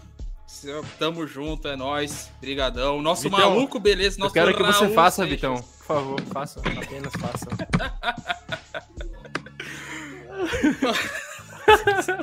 Forte abraço. Valeu. Meu Deus. Esse é o nosso maluco, beleza? E tá aqui o Danilo já resumindo Ah, aqui suei o aqui. pô. programa suei. da família brasileira. Galera a harmonia fazendo o. L. E agora é hora de apresentarmos o nosso próximo convidado, nosso torcedor do Sam. Do, não, do Cincinnati, Do Sam. Me perdi aqui. João Oliveira, nosso primeiro escritor de texto aqui do. Ele entrou aqui escrevendo textos, né, pelo Rebatida Podcast, escrevendo pelo seu Cincinnati Reds, e hoje é um dos integrantes da equipe do elenco de quinta-feira, já participou aqui de lives, o nosso mega fã de xadrez, agora está aqui com o seu espaço, nosso nerd estatístico do Rebatida. Bem-vindo, meu amigo. Boa noite. Boa noite a todos que estão assistindo o programa e quem dera fosse, né? Começasse me introduzindo dizendo torcedor do Sam, alguma coisa. Não, é essa franquia desgraçada do Reds, né? É aquele ditado, né? Sorte no, no amor, azar no jogo. Só não achei ainda sorte, né? Mas estamos procurando. O João sempre tem, tem as palavras certas para introduzir. É que o grupo do Rebatida não dá, cara. Aquele grupo ali não presta, meu Deus do céu. Como é que você, primeiramente, que conheceu o Rebatida Podcast, surgindo interesse depois para a escrita? Conta um pouco da sua trajetória aqui para a nossa audiência rotativa dessa internet. Olha, eu comecei com o beisebol, era final de 2019, bem naquela época do começo do, do escândalo do Houston Astros. Daí eu vi, o que, que é esse Houston Astros? Por que roubar sinal é tão importante? O que é beisebol? A única coisa que eu tinha de contato com o beisebol até aquele momento era o Curtindo a Vida Doidado. E o Yankees, né? Porque é marca de gol. Daí eu fui procurar mais sobre o que que era, daí eu entendi, ah, tá, sinalzinho do que ah, o que, que é esse jogo? Daí eu fui baixar um joguinho na Play Store, daí eu fui jogando. Daí eu fui procurar, ah, tem o Rebatida Podcast, ah, legal.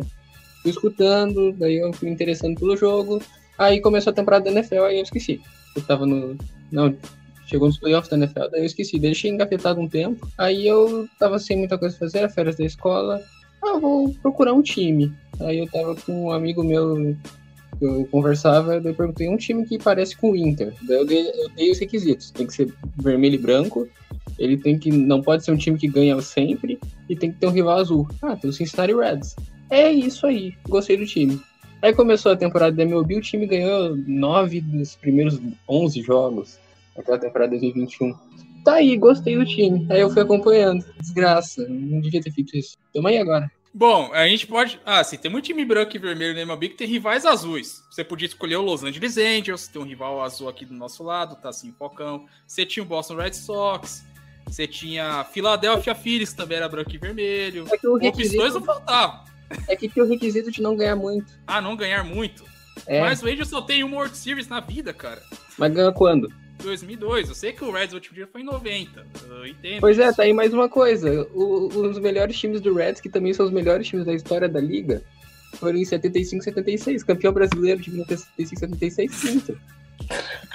Último título, Agora- nacional do Inter, foi- último título nacional do Inter foi em 1990. O último título do Reds foi em 1990. Tem coisa que... Reds, ag- agora fica aqui, ó. Agora tem o logo aqui, Reds e Inter, tudo a ver. Agora fica aqui a curiosidade, o Tassinho. A gente tem outro torcedor do Colorado aqui, que é o Guto. Por que que não seguiu esse caminho também, Guto? Olha as- as coincidências. coincidências. Eu quero saber por que o Guto Edgar não está na torcida organizada Cincinnati Reds. Ah, cara, eu escolhi o melhor time do beisebol, né? Não podia, não podia trocar, né? Já tinha muita desgraça ali quando eu comecei a acompanhar esporte americano. O Reds é, tem um dos times mais legais, né? O Big Red Machine. Mas eu discordo do João, o melhor time do beisebol é o Yankees de 98. E isso não é uma discussão, isso é um fato. Cada um tem o direito de sua, ter sua opinião, né? Mesmo ela estando errada, mas fazer o quê? Daí o, o que, me, que me chamou muito pro beisebol, isso é uma coisa muito de nerd, de estatística, mas eu gosto muito de xadrez. Xadrez ele é um jogo que é um duelo entre não só as peças, mas tem todo duelo entre as mentes, todo um background por trás de prever as possibilidades das jogadas. Um esporte muito quantificado, que é muito palpável tudo que acontece. Diferente do futebol, por exemplo. O futebol é muito uma coisa que acontece no momento que muda todo o jogo. Não, o beisebol é uma construção suscetível de fatos, acontecimentos que levam a um determinado resultado. Tu consegue quantificar tudo que acontece no beisebol. Tu consegue dizer se uma bola vai para a esquerda a um determinado ângulo, com uma determinada força, o que, que vai acontecer com ela? Se ela vai ser uma bola fora, se ela vai ser uma bola dentro, se ela vai ser um home run, se ela vai virar uma dupla, uma tripla, uma single. Consegue quantificar tudo com base em estatísticas. Isso eu acho que é uma coisa muito legal, por causa que não tem nada de imponderável é, nos números. O beisebol é um número. Consegue entender ele só com base nos números. Uma coisa que eu acho muito interessante, porque futebol americano, como é que tu vai quantificar o rating de um quarterback? Não tem como fazer. Ah, ele conseguiu conectar um passe de 20 jardas por ali, blá. mas é muito de um para o outro, mas o beisebol não. É uma linha reta, linear, que é o preto no branco. É aquilo e acabou. Por isso que eu gosto muito do beisebol. Te dá muito controle sobre tudo que está acontecendo, principalmente na parte do, do analista. Tu consegue ter uma, uma opinião mais baseada e chegar a um resultado mais conclusivo que está o mais próximo possível do que realmente acontece. Dei uma palestrinha legal aqui, mas deu para entender que o beisebol é um pouco mais chato. É, só para fazer aqui a frase do Nathan Pires, meu ídolo Mirim. A referência que o João tá se tornando aqui, meus amigos. Os Oba. pensadores da geração Z. Aí, ó. O maior torcedor dos Cincinnati Reds desse país. Só tem ele também. É, dá aqui o salve pro Luiz Henrique Borba Paz falando que os Nest Boys foram lenda. E o Danilo deu uma dica aqui interessante pra você, ó. Do time branco e vermelho você podia torcer, ó. Cardinals. Tá repreendido. Ai, meu pai do Gostei, céu. Ah. gostei da Eu, colocação. eu quase, quase, quase foi Cardinals. É, eu- Quase. eu acho que você O tomou que uma ótima que- decisão. O que que aconteceu que na hora H veio, veio Reds e Pimba? Não, é que eu descobri o Cardinals só depois. Ah, tá. Foi questão de tempo. Você podia ser, tipo, montar a dupla ali, João e Mares. Não ia Agora, dar, né? tu, agora tu não lembrou disso, não. Ia ser uma boa dupla sertaneja, pô. Não. É, o Hudson tá falando que cada, cada um escolhe um time de modo muito aleatório. Quando eu vi o Yankees pela primeira vez, o Paulo Antunes ainda comentava beisebol. E o Romulo Mendonça narrava, gente. Pra vocês terem uma noção. É, A maioria comentário- dos torcedores do Cubs é por causa do. Ele curte na vida doidado, com certeza. Ah, o, o Luiz Henrique falando, ó, o irado do beisebol também que é muito democrático. Todo biotipo tem seu lugar, além disso, 162 jogos deixam o rolê com um gostinho de vida real. Tu pode ser F3 pontinhos, mas sempre vai ter aquele dia, né? Aquele dia que nada dá certo, né? Eu sempre tenho em mente aqui o beisebol das suas aleatoriedades. É, o Guto não vai gostar que eu dessa frase, mas pra mim, e um reliever que gente, o maior reliever de todos os tempos, Mariano Rivera, entrega um jogo 7 de World Series, todo mundo é passível de erro. Isso, É a vida. Isso, ele isso é um quantifica fato, muito, muito bem a, a- vida e é um duelo me- muito mental entre o rebatedor e o, o arremessador. Como diz o aquele filme. Como é que é o Fever Pitch, aquele do. É o Fever Pitch? Que é o cara que é apaixonado pelo Red Sox mais que pela esposa. Acho que é o Ah. é Fever Pitch o nome do filme. Sim, Que é como não vou lembrar o nome. Mas eles, fala? eles falam uma coisa que é muito Amor legal, que no beisebol não tem como mentir. Amor em jogo. Ou tu sabe rebater uma bola em curva, ou tu não sabe. É muito tempo, muito espaço amostral. Ele vai sempre. Tipo, ó, ele vai sempre. eh, Mostra a realidade. Não, não tem como disfarçar. É um esporte. Ele é um mais democrático, co- como já foi dito. É perfeito. Todo mundo tem uma participação. O esporte mais coletivo que existe, o esporte mais democrático, o esporte mais tenso que existe. E tudo é quantificado por números. Não tem como eu não amar esse jogo. Como você pode não ser romântico com o? É, exato. A pergunta que o Guilherme Mitre tinha feito aqui, só que no caso a respeito do. Era diretamente pro Natan, mas fica aqui para todos nós, né? Como não ser romântico com beisebol? Nosso Racecast já tinha deixado aqui a sua mensagem, a sua pergunta. Pois é isso. Isso- É... Isso que o, é- isso que o, o, é, ele falou é, pega muito num- numa coisa que eu parei pra pensar agora que aconteceu comigo. Acontece comigo assim, né? Que é, ontem eu tava assistindo, parei meu dia pra assistir, meu sábado, pra assistir o jogo. Torço pro Clemson no, no, no, no college. Aí tirei meu dia, minha tarde pra assistir o jogo do Clemson. Começou uma da tarde e terminou por volta das quatro e meia, quase cinco. E eu tava, é, sei lá, essas três, quatro. Teve horas- overtime, né? É, o caramba. Tá ligado? O overtime do college tá horrível agora, um negócio bizarro, de feio. Então eu tirei minha tarde pra assistir esse jogo e o jogo não acabava, simplesmente não acabava. Eu estava incomodado de estar assistindo quase quatro horas de Clemson e Wake Forest. Eu tava incomodadíssimo. Mas aí eu parei pra pensar e até comentei com o pessoal de um grupo que eu tenho é, é, do Dallas Cowboys no WhatsApp. Falei, meu irmão, eu simplesmente tô incomodado de assistir Clemson e Wake Forest por quase 4 horas. Mas se você me desse na minha mesa agora um Texas Rangers Detroit Tigers durando 6 horas, eu assistia tudo. Então, é, é esse romantismo que o beisebol é, é, conquista você. Então, quando você começa a gostar do esporte, você atura 7 horas de partida, irmão. Não tem como. Tranquilamente, tranquilamente. O Hudson tá comentando aqui que o primeiro jogo que ele viu foi na World Series de 2011. E naquela época ele torceu pro seu Rangers, Tássio. Mas como ele não gostava do Bush, largou.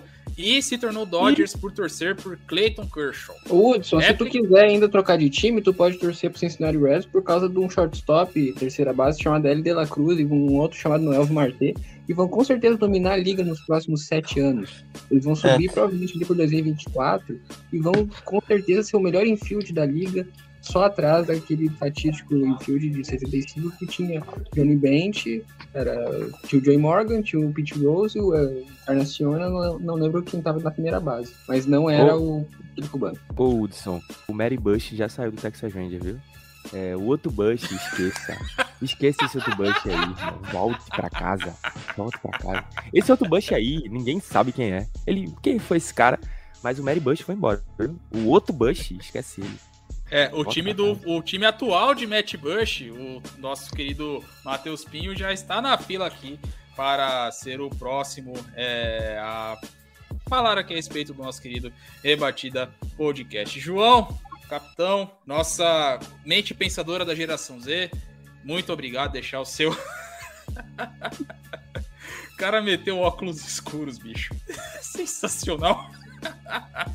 Isso, isso é a influência na Tampires. Isso é a influência na Tampires, tá vendo? Como, como, como o negócio saiu do lugar. Vai, vai, vai, vai, vai evoluindo, né? É, é gradual, né? As mudanças, né, Tassinho? Gradual, né? Mas é isso. É... João, valeu. O Noel Martin, infelizmente, não vai jogar o World Baseball Classic, né? A Espanha acabou eliminada. E aqui fica, fica a expectativa. Pique 1, caso seja o Cincinnati Reds, quem escolher? Eu já falei, vou continuar falando. Dylan Cruz, outfielder de LSU. O cara vai ser uma máquina no outfield. Ele vai rebater 70 home runs por ano, porque ele tem potência, tem velocidade, chega em base e até rebatendo para dentro do infield. Preste atenção nisso aí. Até mais, um abraço a todos. Beleza, vamos lá. Lembrando que o Cincinnati Reds nunca foi pick 1 na história do draft da Major League Baseball. Bom, agora passando aqui para o próximo convidado. Inclusive, teve a série entre os dois times esse fim de semana, que foi entre Cincinnati Reds recebendo o Milwaukee Brewers, de Matheus Pinho. Falou e cumpriu. Camisa da seleção brasileira de beisebol. Boa noite, meu amigo. Fala galera, muito boa noite. Um prazer estar aqui. Essa camisa, inclusive, deixa eu contar, tá? Essa camisa ela foi usada pelo Igor Kimura, ex-pitcher da farm do Tampa Bay Rays e pitcher da seleção brasileira no Sul-Americano. Eu comprei uma semana depois do título do Sul-Americano contra a Argentina e me mandou lá de Maringá. Temos mais homem aqui, ó. Não é fraco, não. Já temos gente que entrevistou Steve Finley, camisa de jogador. Ó, rebatida só, ó. Tá como, ó? Lá em cima. Pois é. Inclusive, deixa eu aproveitar aqui. Vocês falaram, eles zoaram o João sobre a questão do óculos escuro dele. Cara, o João simplesmente na última gravação do, do nossa rebatida de quinta-feira, o cara simplesmente tava gravando de óculos escuro meia-noite e meia. Esse é João Oliveira, pra quem não conhece. Simplesmente Meu bizarro. E falando, e, e falando atrocidades do nível, Philadelphia Phillies é um seríssimo, em caixa alta e grifado, seríssimo candidato a World Series. Inclusive é o título do, do episódio que eu coloquei, né? Eu postei lá. O mais bizarro é que ele deixou pra, pra, pra falar isso um episódio depois que eu uso de capa o Black Wheeler. Mas tudo bem, tá tudo certo. Tá certo. Bom, é, aqui tá a conversa. O Luiz Henrique falando que. Falando do jogo de, da World Series 2018, né? Título que o Boston Red Sox, o último da franquia Boston Red Sox, que o jogo foi, um, foi uma maratona esse jogo, tanto que o Nathan Eovaldi era starter, teve que entrar no bullpen, e ainda era regra antiga, tá? Não era de hate, ou seja, os pitchers tinham que ir pro bastão, o Nathan Eovaldi acabou tendo uma partida estendida, o Max Muncy gol pro walk-off, uma das partidas mais malucas da história da, da World Series, né, recente, e o Hudson Venceslau dando a sua letra a respeito do título 2020, né, que o, o Pinho, lembra uma vez, apelidou 2020 de Copa Covid, porque foram oito times de cada liga se classificando. O Milwaukee Brewers dele, com campanha negativa, acabou entrando O naquela único time da história. O único time da história da Major League Baseball a Exato. se classificar com recorde negativo 29 e 31. Inclusive, Eu vou até contar uma história sobre essa temporada da Copa Covid, ou Copa Mickey, como o Dimitri gosta de comentar. Uh, esse, assim como o Natan, esse também foi meu primeiro ano de MLB. Inclusive, eu e o Natan começamos a assistir beisebol juntos por conta de um grupo que a gente tinha em comum chamado Esportes da Massa. E nesse grupo tinha um cara super amigo meu, que inclusive é meu parceiro no College Cash, outro projeto que eu tenho, que é o Luiz Felipe Amorim, torcedor doente do São Francisco Giants, que começou a incentivar a gente a ver beisebol. E aí nós começamos a ver juntos, né? Tanto eu quanto o Natan, junto com o Luiz Felipe. É, São Francisco Giants até hoje é meu segundo time de coração, mora no meu coração por conta disso. E nesse meio tempo, cara, eu tinha uma certa resistência ao beisebol exatamente pela questão de 162 jogos de temporada regular. Aí eu falei, cara, não tem como assistir 162 jogos, mas 60 dá pra ver. E não tava acontecendo mais nada no mundo, decidi começar. E aí, como eu sou super fã de todos os times de Wisconsin, sou torcedor doente da Wisconsin Badgers, inclusive quem for lá no Instagram da FN Network vai ver o clipe que a gente fez da, do último rebatida. Você vai ver que eu tô de jersey, de gorro, de Wisconsin, sou Packers, enfim. Falei, cara, não tem pra onde correr. Vou ser Brewers, mesmo que o Brewers não presta para nada. Foi muito louco aquela temporada, porque eu vi uma coisa completamente histórica e que nunca mais vai acontecer na história da MLB. Nunca mais vai ter um time negativo nos playoffs. Então já na minha primeira temporada eu vi o meu time fazendo uma história, um recorde que nunca vai ser quebrado. Bom, uma coisa que eu aprendi no esporte é nunca diga nunca vai saber se a MLB não inventa de expandir esse playoff mais pra frente. Aí vamos ter time com 80 82 indo pra pós-temporada, tá? Fazer play-in, que nem a NBA, levando 10 times. Não, não. Pode ser play-in, torneio no meio eu da temporada. Eu acho que play-in, eu acho que play-in é a segunda coisa pior. Eu não acho que tá em primeiro lugar. Não, é porque a loteria é muito ruim, cara. Mas acho que play-in e loteria estão disputando o primeiro lugar de coisas piores criadas pelo ser humano. Não, a primeira se chama Texas Rangers. Nossa! Essa é a Aí terceira. não. Essa é a terceira. Essa é a terceira. Bom, eu não vou entrar no mérito, eu, acho- eu acho o Play 1 um pequeno exagero. É tá? horrível. Eu não, praticamente não curto. A loteria você até acostuma. Eu não vou acostumar com a MLB porque você já vem de anos e anos sempre aquela pior time, inverte a tabela, é, pique 1 e assim sucessivamente. Não creio que vá parar com o tanque, mas aí já seria outra história. É, para quem não conhece o Pinho, ele também tem o seu podcast que é o College, que é, fala- é o Collegecast, que fala a respeito de futebol americano universitário. Inclusive, fica aqui a dica: se você gosta de futebol americano universitário e não tem os, link- os links de sábado à noite, seus problemas acabaram. Adicione o Matheus Pinho no seu grupo de WhatsApp, que ele vai te disponi- disponibilizar todos os links de todos os principais jogos do a college brinca comigo que eu invento universidade pra colocar link, porque eu puxo uns links de time de segunda divisão que só Jesus na causa. Mas é, realmente, eu me auto-intitulo de mago dos links do college. Eu acho umas coisas que até Jesus Cristo duvida. Inclusive, deixa eu aproveitar e fazer o marketing, né? Falou aí, você gosta de futebol americano, vem com a gente. CollegeCast é o único do Brasil, tá? O único podcast em língua portuguesa neste bendito deste país pra falar de futebol americano é o meu, então não tem pra onde correr. Perfeitamente, bro. Trabalho do Matheus Pinho e companhia, muito bom. A gente continua aqui, agora falando a respeito do de beisebol de Milwaukee Brewers, agora Brewers 2022. A briga tá ali pau a pau com, com, San, com San Diego Padres pela, pela última vaga, inclusive os times que fizeram uma das trocas ali, pole- é, não vou dizer polêmicas, mas chamativas é, pelo, pelo Josh Hader nesse, nesse meio tempo. E fica a pergunta: o Brewers você- acredita? Creio que sim, mas dá pra chegar, consegue manter ali. Lembra que tem uma semana e meia ali de final ali de temporada. Olha, um pouquinho no acerto. É, logo mais vai ter o Fidalgo, também vai ser um dos últimos a participar aqui, e a gente tem gravado o Bruteco nas últimas semanas com um pensamento único. É terra arrasada, não vai dar, a temporada já acabou, melhor pensar no Spring Training, só joga pra cumprir tabela. Porque, é, parafraseando Michel Jones no filme do Homem-Aranha, se você já espera decepção, você não se decepciona. Né? Então a gente chegou nesse ponto. Simplesmente não vai dar, ninguém mais ajuda. Só que, se dá pra gente ter uma esperança, é o calendário. O Bruce ele joga aí nesse comecinho de semana. Inclusive, amanhã tem gravação do Biotech, a gente vai falar muito sobre isso. A gente joga nesse comecinho de semana dois jogos contra o Cardinals, que é o fechamento da Season Series contra St. Louis. Mas depois, todos os jogos do Brewers até o fechamento da temporada regular são contra dois times: Arizona Diamondbacks e Miami Marlins. Então, assim, é obrigação ganhar essas três séries e ganhar bem, para começo de conversa. Se conseguir isso, joga pressão pro outro lado e seja o que Deus quiser. Agora, se não conseguir ganhar do D-backs e nem do Marlins, aí realmente você foi o boi com as cordas, não tem nem como ter qualquer tipo de pretensão, né? Mas eu acho que o, o ponto principal é esse. E aí, depois você vê se o, se o Philly se enrola lá, você vê se o Padre se enrola, o Padre joga ainda com o Dodgers, então, enfim. Chance tem, Mas eu não colocaria minha, minha mão no fogo hoje, não. Ok, seu amigo. Seu amigo aqui, o Rodrigo, tá falando, creio que sim. Foi entre aspas. Rapaz, Eu- mas eu, eu sei que essa, a, bri- a briga vai ser ferrenha. É, antes do Tássio falar, deixar essa mensagem aqui. Vai lá, Tássio. Queria saber como é que tá o sentimento, né? É, na trade deadline, o Milwaukee Brewers fez uma trade com o Texas Rangers, né, pelo Mary Bush e enviou simplesmente uma joia rara, uma kryptonita. O Mike Matthias está rebatendo tudo que é bola. Como é que vocês desperdiçam um talento como esse cara? A gente falou do Bilteco. O Mark Matthias, ele chegou a participar de vários jogos com o Milwaukee Brewers na Copa Covid em 2020. Só que ele nunca conseguiu se firmar no elenco do Milwaukee Brewers. E ele não conseguia se firmar nem no Nashville Sounds da AAA. Inclusive, Nashville Sounds, a melhor campanha de toda a AAA em 2022, o Mark Matthias ficava subindo e descendo entre Bilox e Nashville. O Mark Matthias, ele não tinha nível para estar no roster do Milwaukee Brewers. Assim, sinceramente. Mark Matthias não conseguiria jogar no Milwaukee Brewers. O problema é que ele sai, e assim, a gente tinha muito carinho pelo Mark Matthias, tá? A gente chegou a falar num programa recente ali. O Mark Matthias, ele em 2020, era aquele cara. Gente fina, aquele cara do churrasco, sabe?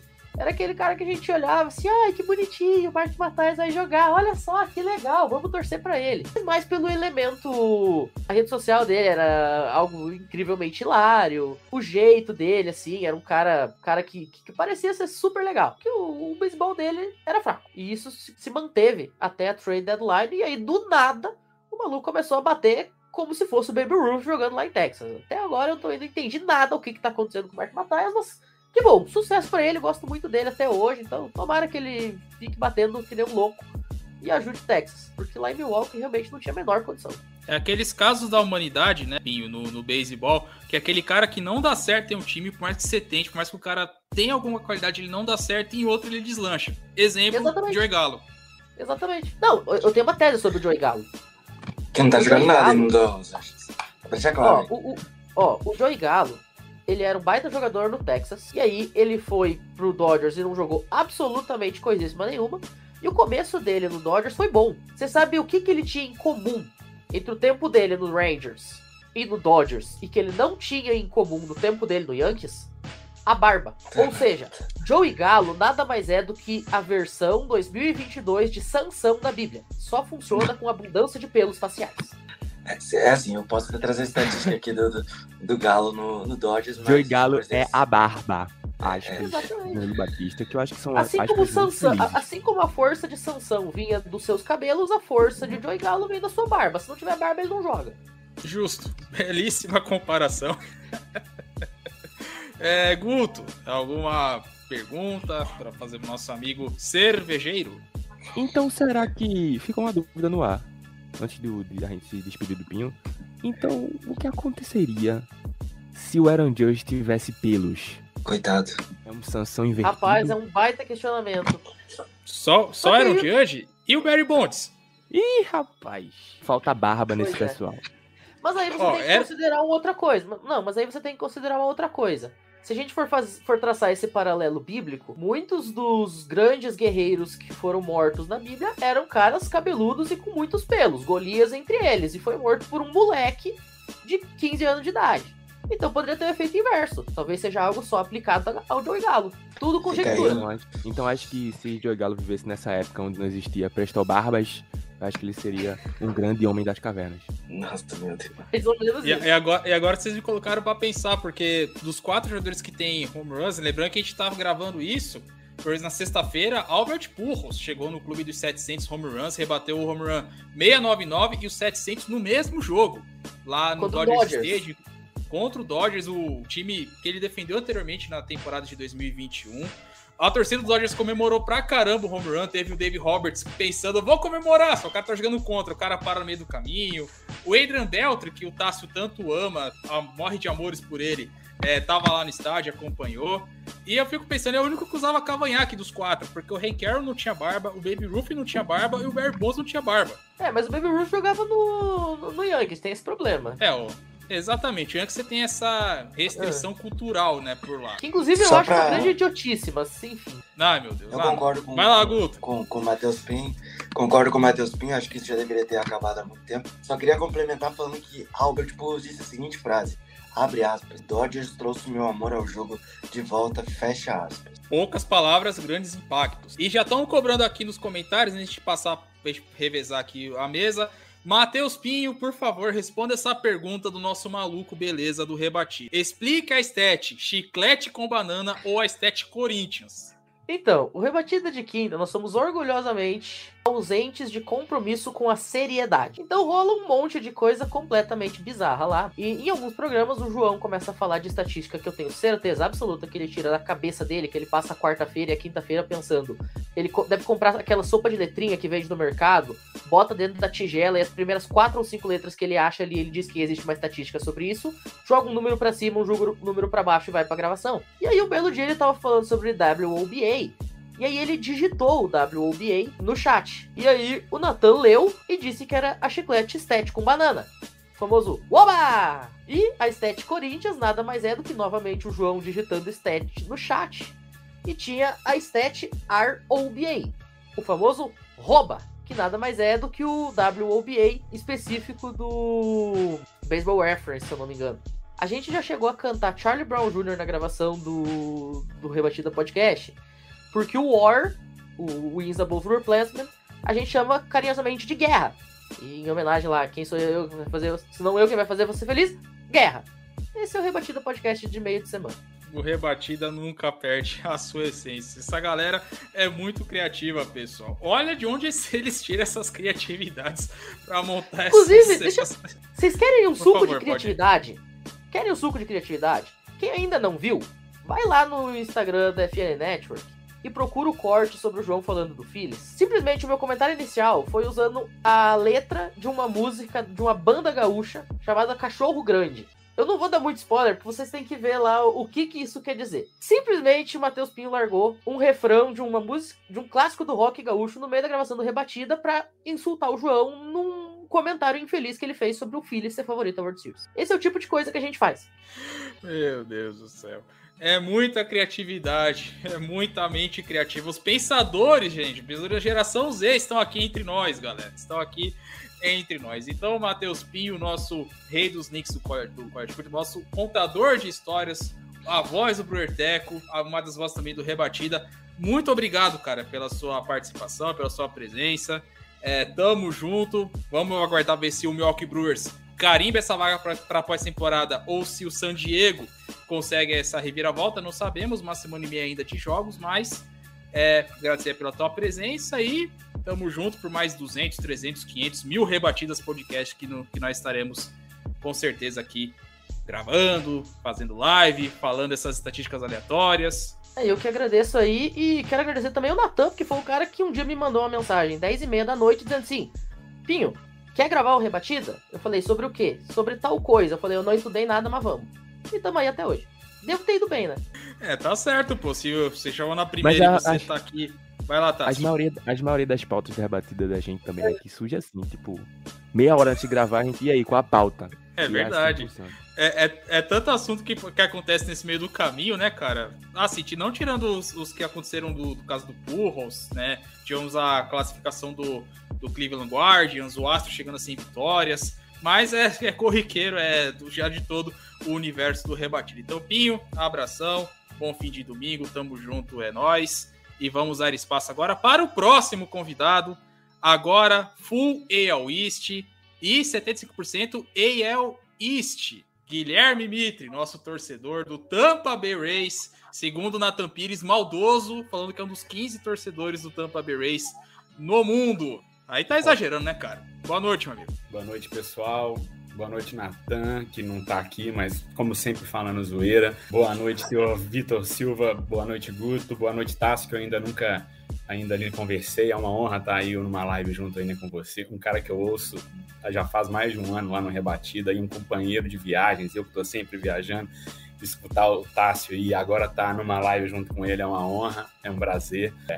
Agora, bicho, Natan, você não, não pode levar ele a sério, ainda mais quando ele fala que são 15 torcedores. Não são 15, cara. A gente tem lá no nosso grupo 16 torcedores. Então, assim, você já tá falando mentira de cara, então você não leva a sério o Nathan Pires em hipótese nenhuma, porque ele só fala calúnias acima de qualquer coisa. Qualquer pessoa que entre aqui falando mal do Natan, isso é até pros próximos que tem cadeira cativa aqui. Pode continuar falando mal do Natan, que eu acho que é um fato que é, é, tem que estar presente em todos os momentos. Vamos Ai, junto. meu Deus Vamos do céu. junto. Bom, o Guilherme, ele entrou, né, no, no, no espaço, né, do, do Fumble.net, primeiramente, já pegando ali a, a segunda metade da temporada de 2021, a melhor temporada da história do Tampa Bay Rays, terminou com mais de 108 vitórias, Kevin Cash, manager do ano, o playoff, infelizmente, acabou pro Tampa Bay Rays de forma muito precoce, né, pe- perdeu a série pro Boston Red Sox e virou o ano, né, cara, e a gente, a gente tá vendo do Tampa Bay Rays, é, teve, no caso, o time continua competitivo como sempre, né? Mas as últimas semanas até me assustei, porque teve notícia de, de briga né, entre a Rosarena e o Yandy Dias. O time tem uma tabela muito difícil né, nesse finalzinho de temporada. Acho que, se não me engano, todos os jogos agora vão ser todos fora de casa, né? Se não for a memória. Vai pegar o Houston Astros, vai pegar o Cleveland Guardians. Que temporada, assim, de montanha-russa pro nosso Tampa Bay Rays, né, Guilherme? É uma temporada que eu, eu já estou considerando, vamos ser até ser bastante racional, né? A chance que a gente já tem uma vaga aí para ir para essa pós-temporada já é quase que certeira, né? Ainda que a gente não tenha uma certeza de que posição em seed a gente vai ter, se, se a gente vai ter o- esses jogos lá de mando de campo, né, lá no nosso Tropicana Field maravilhoso ou não, mas a vaga em pós-temporada já é quase que uma garantia. A gente vem de uma série que a gente hoje finalizou de quatro jogos com o, Toronto Blue Jays, que a gente acabou ali meio que dividindo, né? A gente ganhou os, do- os- os dois jogos iniciais e hoje a gente perdeu o segundo jogo. A gente perdeu ontem e perdeu hoje, então desses quatro ficamos com as duas vitórias. Ao que tudo indica, a gente vai acabar ficando com um seed 5. Tudo leva a crer que vai ficar entre o 5 e o 4 ali no máximo, o que ia, o que ia nos colocar em um caminho de ter o primeiro jogo o próprio seria ali o próprio ali Toronto Blue Jays mesmo em Toronto. Se der tudo certo né, nesses próximos jogos, a gente acabar ali ganhando mais jogos e o Toronto perdendo, né? Tem que ser essa combinação. A gente até enfrentaria ainda assim o Toronto, só que aí os jogos seriam na Flórida e aí na sequência a gente vai acabar pegando o Houston Astros, porque não vai ter aquele reseed, né, que é o time que se classifica melhor, indo para um seed que ele talvez ia é, entrar lá no caminho de um Cleveland Guardians e depois ele pegar o, o seria ali o Yankees e tal. Não é o caso. Já está já decidido que o seed 4 e o seed 5 enfrentam-se e depois pegam o, o seria ali o caso ali né, do Astros. Então é um caminho que nesse momento a gente considera mais ali, vamos dizer, né, complicado. Não estou querendo aqui escolher de maneira nenhuma ali adversário, porque o Yankees é um time que está dominante a temporada inteira. Teve momentos instáveis, é claro, né? Hoje a gente via lá o Guto lá dar uma, uma, uma pistolada no, no Twitter de vez em quando. Ah, eu não quero mais assistir, só vou só postar o resultado no final. Mas, de uma forma geral, é um time fortíssimo, né? Aaron Judge é só um dos vários caras que estão jogando bem, é, mesmo tendo alguns momentos instáveis, mas é aquele negócio, sendo bem sincero, sem ficar em cima do muro, seria um caminho melhor de se seguir enfrentar o Yankees do que enfrentar os Astros. Mas não tem como a gente escolher, seja quem vier, vamos ter que partir para cima e vamos ver se os Rays vão ter pelo menos um lampejo do que eles tiveram na tal da Copa Covid, como vocês já zoaram aí em 2020, de estar tá tirando alguns times favoritos, como o próprio Astros, né, nesse ano de 2020 e chegam um pouco mais longe, né? É o que a gente espera esse ano. Verdade. Inclusive aqui o Hudson fazendo aquela velha provocação sobre a World Series de 2020, né? Que o Los Angeles Dodgers acabou vencendo é, em 4 a 2 contra o Tampa Bay Rays. Tássio Guto, a palavra é com os senhores. Eu acho, historicamente, assim, se a gente for colocar no papel, a equipe do Tampa Bay Rays é uma equipe bem mais sucedida é, jogando na casa dos outros do que no seu belíssimo, né? Tropicana Field, né? Então, eu olhando essa classificação do Guard, eu prefiro até, desejo coisas boas ao Tampa Bay, e prefiro até que eles joguem fora de casa do que em casa. Pelo fato de que eu acho que é uma equipe que fora de casa consegue, é, de alguma forma, desempenhar o seu melhor beisebol do que jogando pelos seus domínios, né? Então, mesmo que jogue em casa nessa rodada, na próxima fase do, no caso, na, na fase divisional, enfrentaria uma equipe fora de casa, né? Mas é, é, é, essa equipe do Tampa Bay é uma equipe muito. É, pô, tem Kevin Cash, né? A gente chegou a falar no último rebatida semana passada que o Kevin Cash é o, o inteligente com azar, né? Que a gente falou que o David Roberts, o, o Thiago falou que o David Roberts era, era o burro com sorte e o, o Kevin Cash é o inteligente com azar, né? Mas é, ele consegue de alguma forma sempre é, moldar essa equipe para conseguir alcançar é, bons lugares nessa temporada. Então acho que é isso. Eu fico feliz com a sua participação e pelos elogios também, viu? De parte de uma construção de que, de que a gente fez aqui. E é um reflexo, né? De você estar tá aqui hoje é o reflexo de que pessoas ouviram a gente durante todo esse tempo, durante todos esses 200 episódios de rebatida. Né, e, e, nos olharam como exemplo, né? Não só eu, como o Guto, como o Thiago, como, na, como o, o Vitão, como de pessoas que é, transmitindo essa comunicação, né, do beisebol, do, do esporte americano em geral, a muitas pessoas, né? Então a gente de alguma forma também é um alcance para essas pessoas e todo mundo que acompanha a gente. Não, sem, sem, sem isso aí que você já tá falando aí agora, Tássio, sem, sem, assim, né, vou, vou até já dar mais ou menos aqui um background geral do, do meu início ali né, no beisebol. Eu sempre quis aprender o esporte mas por uma série de razões acabou que eu fui mais pro lado lá da NFL, que eu já assisto a NFL há mais de 20 anos, eu sou de Miami Dolphins, inclusive estou muito feliz por causa desse início nosso ainda de temporada, 3-0 e tal. E aí, ano passado, eu tava né, meio que com uma, uma, parte um pouquinho difícil da vida, de estar sempre viajando, trabalhar viajando, algumas coisas complicadas aí, meio que na vida pessoal, me deu na telha, não, agora. Chegou a hora de eu ter que sacar como é que funciona esse negócio do beisebol, eu vou entrar de cabeça nesse esporte, eu sei que eu vou gostar, porque me parece um negócio muito até estratégico. E aí eu coloquei um post num grupo de, de, de college football e quem que chega lá me salvando? Matheus Pinho, que acabou de falar aqui. A gente já meio que trocava umas mensagens e tal, a gente já era meio que amigo de leve, de uma certa maneira, porque o Pinho também tá sempre ali postando. Você escreve qualquer coisa, o Pinho aparece e fala alguma coisa. E aí eu falei, gente, ó, tô afinzão de dar uma sacada. Isso era maio de 21. Então é mais ou menos o que o Vitor Silva falou. Tem um ano e meio, mais ou menos, que eu tô assistindo beisebol com regularidade, não é muito tempo. E aí o Pinho me ensinou simplesmente tudo. Me ensinou o que, que era uma double play. Igual o Nathan falou que não sabia o que, que era, eu não sabia nem o que, que era um, o que, que era uma rebatida single, o que, que isso significava. Nathan, inclusive, ainda não sabe que é uma double play até hoje. e aí o Pinho me ensinou tudo, e obviamente eu fui atrás também, assisti muita coisa lá na época do Biratão Leal, fui vendo vídeo na internet em inglês, em todo, toda uma série de coisas, fui lendo, fui dando meu, os, meus, os meus pulos também, e aí consegui sacar o esporte, pelo menos na parte de regra. Fui ser ali na Tampa Bay Race por uma soma de, de coisas, assim, eu quis estar na Flórida, porque eu já era ali Dolphins, quis acabar ficando com um time da Flórida. O primeiro jogo que eu assisti foi do, do Tampa Bay Race. Achei na época assim, um uniforme maravilhoso, inclusive tô com uma camisa aqui, tenho outras e tal, já tô até comprando mais. E aí eu falei, pô, cara, acho que vai ser esse time. E eu também li sobre a questão lá da história, que é um time que se vira com pouca grana e tal. É uma coisa que eu meio que me simpatizei. Não queria um time que também ele ganhasse tudo, não. Queria ser, ter aquele aquele orgulho de torcer para um time quando ganha alguma coisa, né? Quis ir meio que nesse lado e fiquei completamente apaixonado. E aí a ideia de fazer ali, o, de já virar para ter essa, essa audácia de fazer, inclusive, um, um, podcast com tão pouco tempo, é uma retribuição ao que o, o esporte ele significou para mim em um momento difícil, de solidão, de estar tá viajando, essa coisa toda, porque, eu, como os caras já falaram mais cedo, eu trabalho viajando, eu sou engenheiro civil, apesar de ser também lá atrás, eu torno jornalista, mas eu fiz com a ideia de ser mais na parte lá de estar tá ali escrevendo, eu sempre gostaria de escrever muito, é, e acabou que, do ponto de vista financeiro, não foi que eu estava ali esperando, eu já estava querendo casar e tal.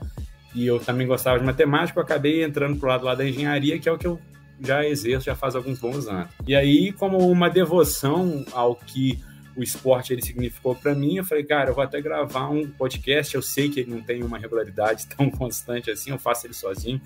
A gente não tem outras pessoas que participam, porque no grupo nosso, a galera é mais de estar tá ouvindo, eles dão sempre feedbacks positivos, graças a Deus, mas não tem ainda, a gente ainda não achou aquele parceiro para estar tá lá com a gente compartilhando, mas não tem problema. Mas a gente entrou numa sequência quinzenal aí, essa semana, inclusive, vai sair um, com certeza. E aí foi assim, assim, para dar uma pincelada geral. Mais uma vez falando, né? Matheus Pinho.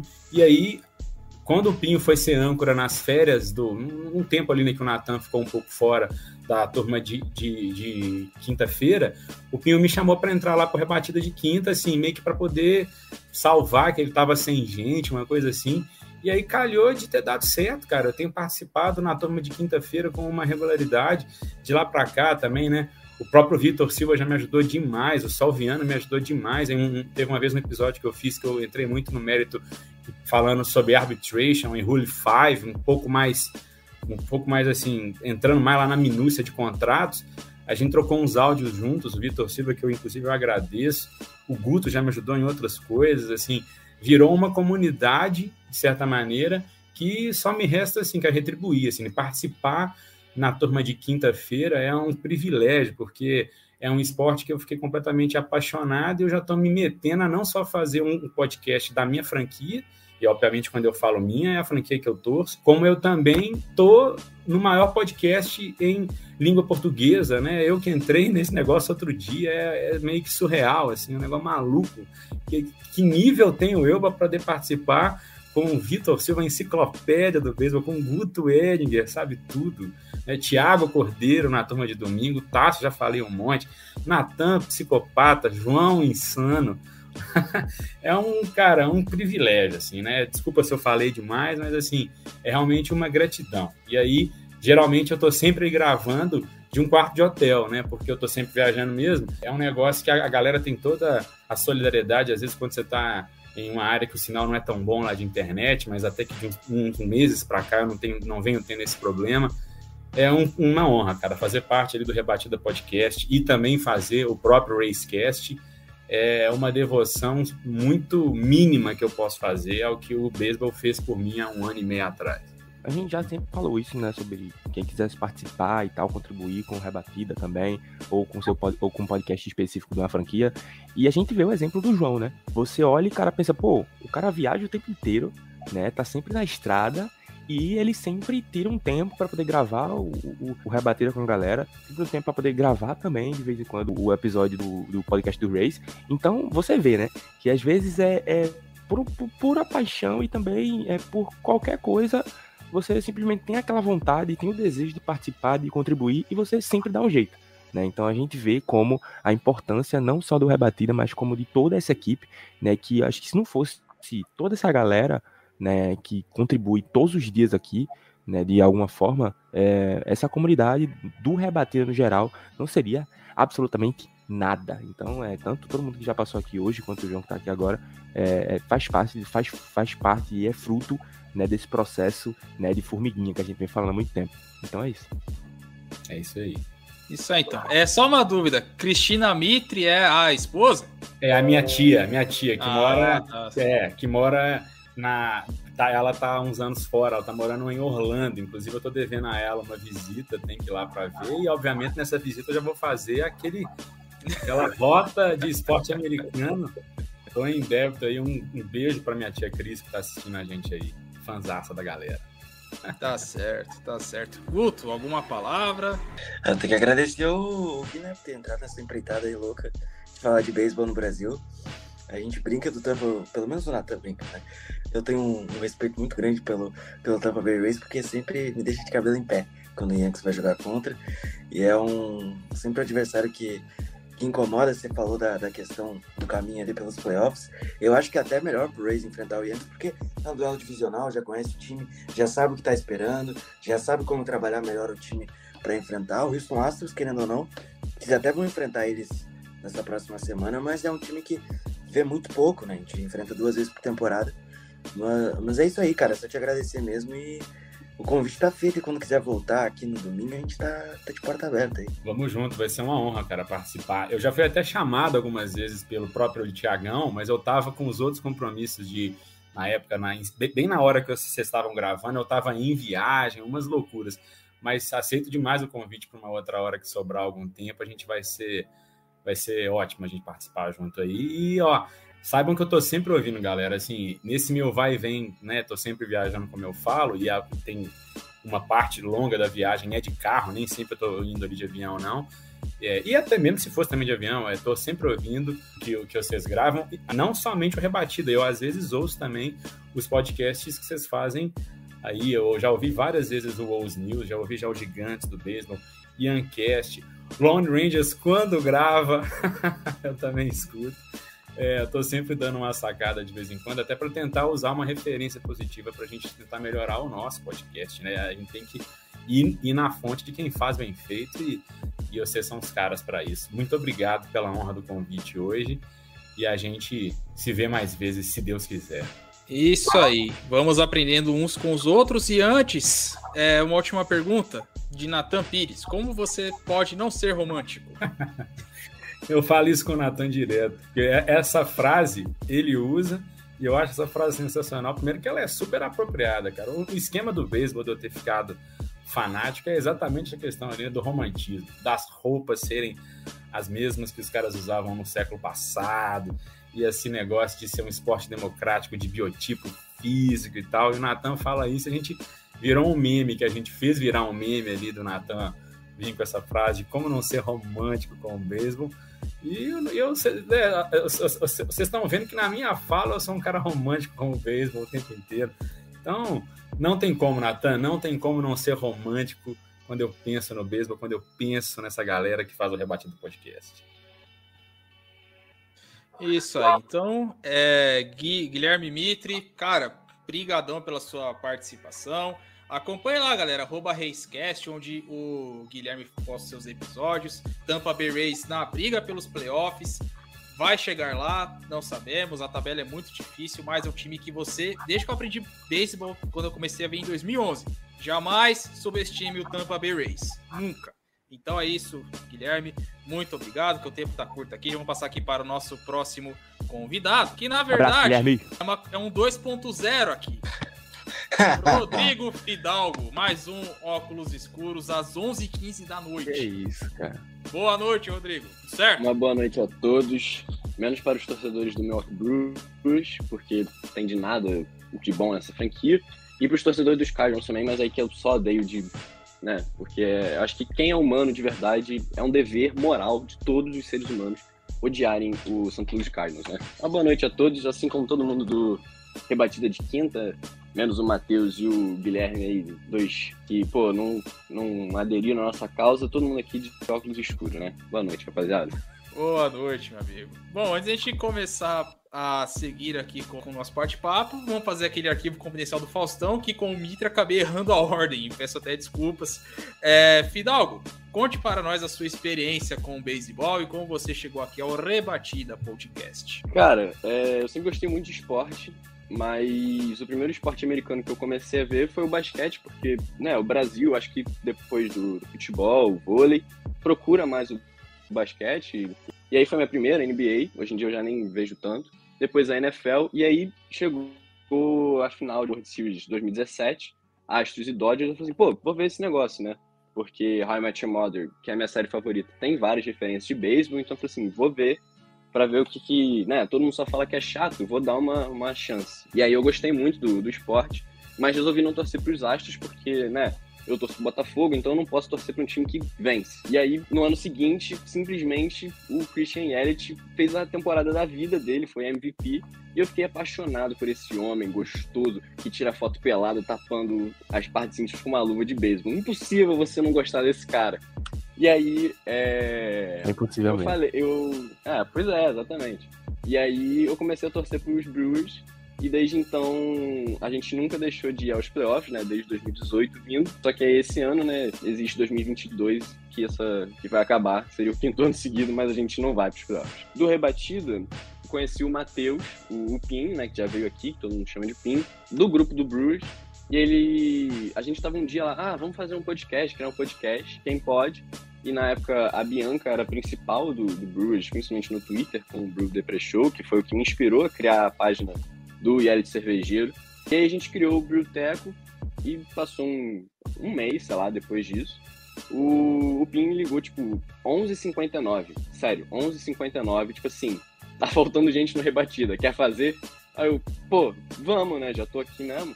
E aí eu entrei, desde então não, não saí, né? Eu espero que a gente esteja fazendo um bom trabalho, porque o Rebatida de Quinta, como a gente apelidou nesse último episódio, é, um, é a música do, do Legião Urbana, né? É a festa estranha com gente esquisita. Então, assim, a gente está fazendo o que pode sem seriedade nenhuma, mas sempre trazendo a informação e tentando fazer o melhor trabalho possível. Logicamente que os nossos ouvintes assíduos, né, sabem que se trata assim que dá um play no episódio do meio de semana. Eles já sabem o que eles vão consumir ali. Mas eu acho que poderia até a gente é, colocar um codinome no Rebatida da quinta-feira como Rebater Podcast. De quinta.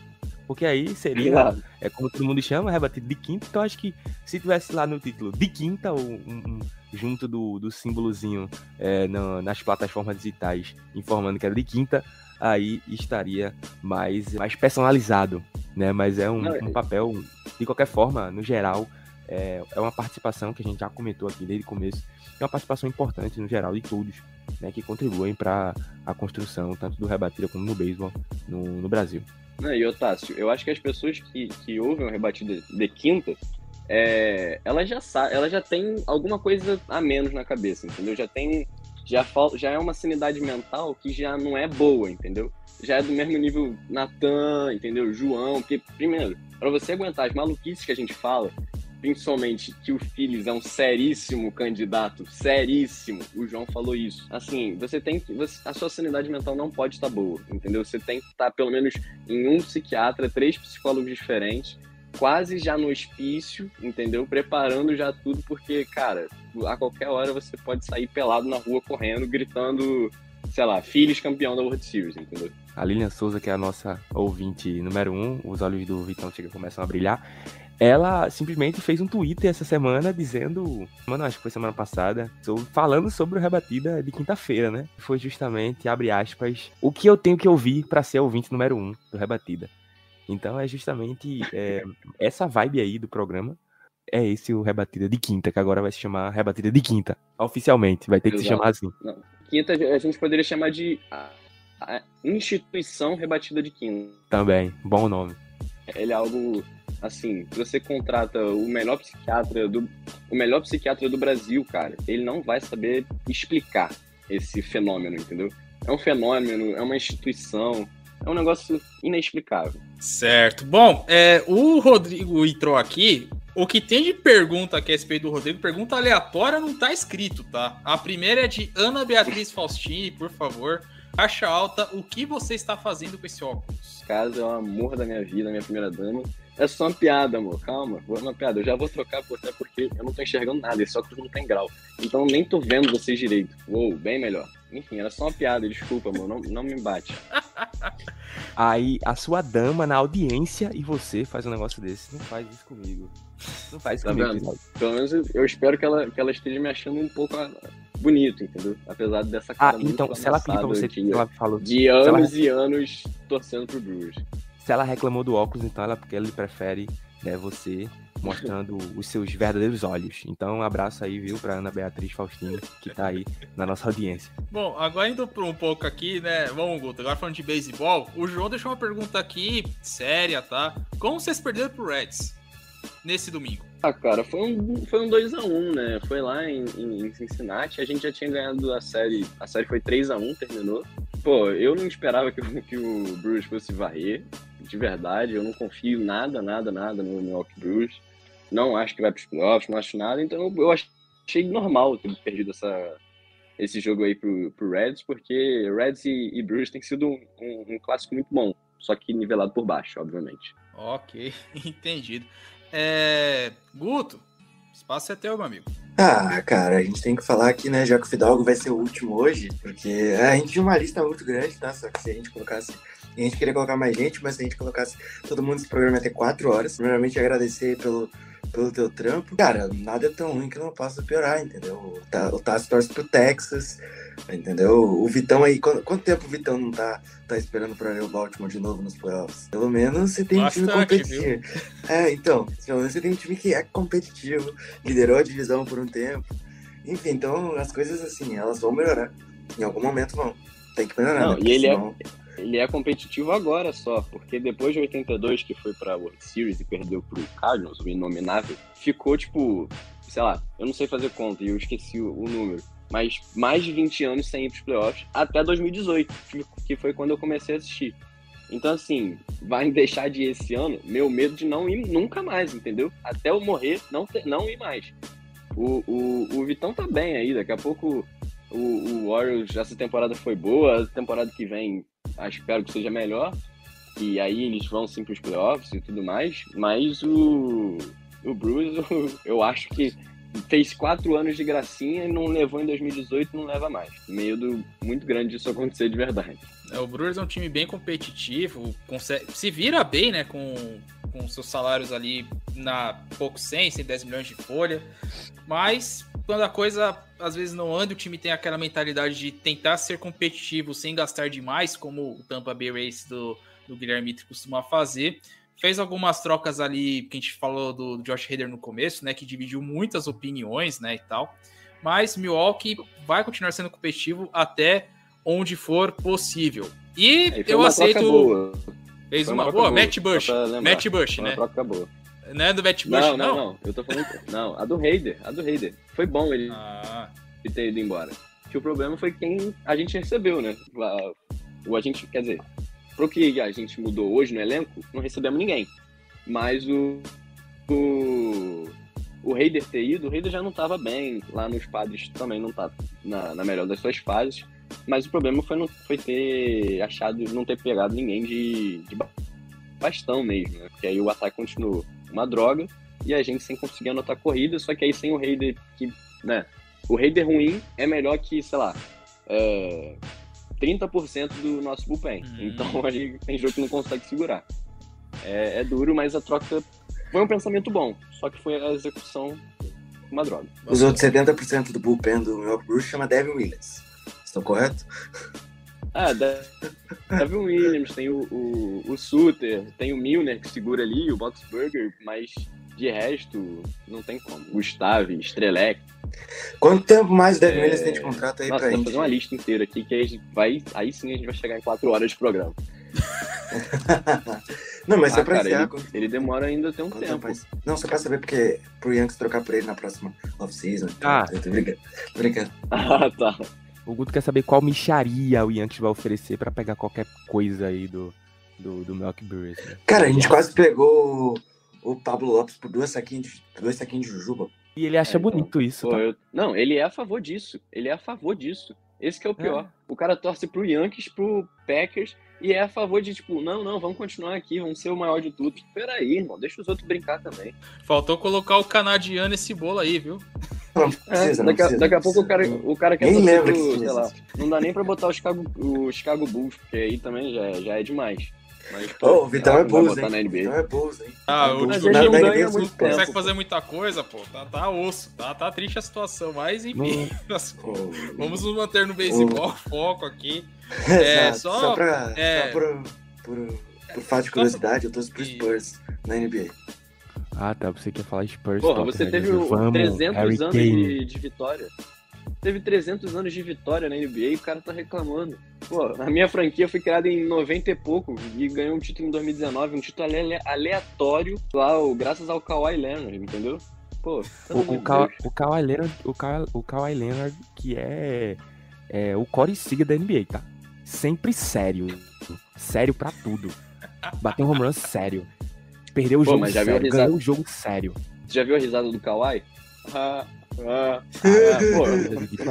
É o- esse é um dos melhores vídeos já registrados na, na história recente. Complementando aqui a Cristina Pô, Mick, eu não né? acho. Eu acho Nós, nós somos bem-vindos agora Eu acho. também lá na Flórida, olha só. Seguimos aí, ó. Cristina, aí. muito obrigado. É, antes da gente fechar aqui, eu tô curioso porque o Natan e o Matheus, eu não sei se dá pra colocar na classe traíra, mas eles querem falar a respeito do Taekwondo e lutava soltando um gritinho. Não, é que, pô, eu faço taekwondo, eu sou faixa preta, né? Então, é, exato, igual o Matheus tá falando aí, eu já fui da, da seleção, mas hoje em dia eu me mudei pro Rio, eu faço faculdade atualmente de jornalismo, e não foi graças ao Rebatida, mas o Rebatida, é, foi o papo de vocês com o Natan, criou algo em mim para continuar fazendo alguma coisa também percorrer pelo áudio. Então, rebatida é muito importante assim na minha vida, mas, né, eu sou muito esporte, então o taekwondo tem um, um espaço muito grande na minha vida, assim. É, e eles ficam brincando lá que dá gritinho, não sei o quê, mas não, é porque, pô, o negócio, né, enfim, muito mais É, sério inclusive, o, o Natan colocou aqui, me explicou a metafísica do gritinho do Taekwondo. Eu vou perguntar Exato. se é equiparado ao- aos, gri- aos gritos que o Guga dava quando jogava tênis. Se é semelhante ou se não tem nada É, a ver ne- com a é história. nessa, é nessa pegada, porque tem vários é, estudos, pesquisas e tudo mais, que quando você, tipo, é, grita o negócio, uh, o seu golpe ou a raquetada, enfim, sai com mais potência, você bota mais energia naquilo. Vem lá do Tom Jones, que é o quatro dedos abaixo do umbigo, enfim, é uma, uma história que a gente não tá aqui pra falar. É tipo o Aaron Judge rebater um home run e fala assim, ah! e aí, sei lá, 672, entendeu? Ai, meu Deus, tá certo. Então- Bom, e nas. Vai lá, alguma. Tássio, Guto, alguma coisa aqui que. Não, o que o Rodrigo chamou aqui de atenção nos comentários tá grande aqui o- a brincadeira, hein, meu? Eu sou mais. Ah, vai mandando os comentários. todos, Eu sou o mais low profile, eu sou o mais esquecido, mas sou o que mais atrai o comentário, tá vendo? Prazer É, aí, ó, Rodrigo O Fidalgo. último romântico. O Matheus tá colocando aqui o Pinho, é, falou dos playoffs. A última vez que o Brewers, depois de 82, foi 2008, que o Milwaukee Brewers é, voltou a se classificar para a pós-temporada. Tá falando do home run de Ryan Brown contra o Cubs na sua temporada de MVP. E Brown o nosso forever. Danilo Batista aqui, nosso, nosso chefinho, o cara chorando de salário do dia, já pensando em troca e free agents.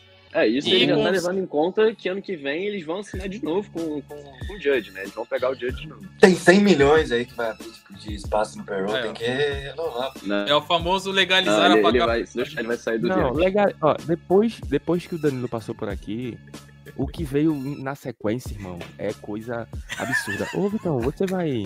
Você vai ignorar. o Não, não vou ignorar, dia? não. O melhor Opa, fica pro fim. Sempre o melhor fica pro fim. Olha aí. Não, Olha o, aí. o Tássio, o Tássio lá no começo, assim, não, o começo do programa é sempre organizado, vai chegando pro fim, vira uma bagunça. Pô, eu sou o último, irmão. Isso aqui já, a gente tá falando de grito.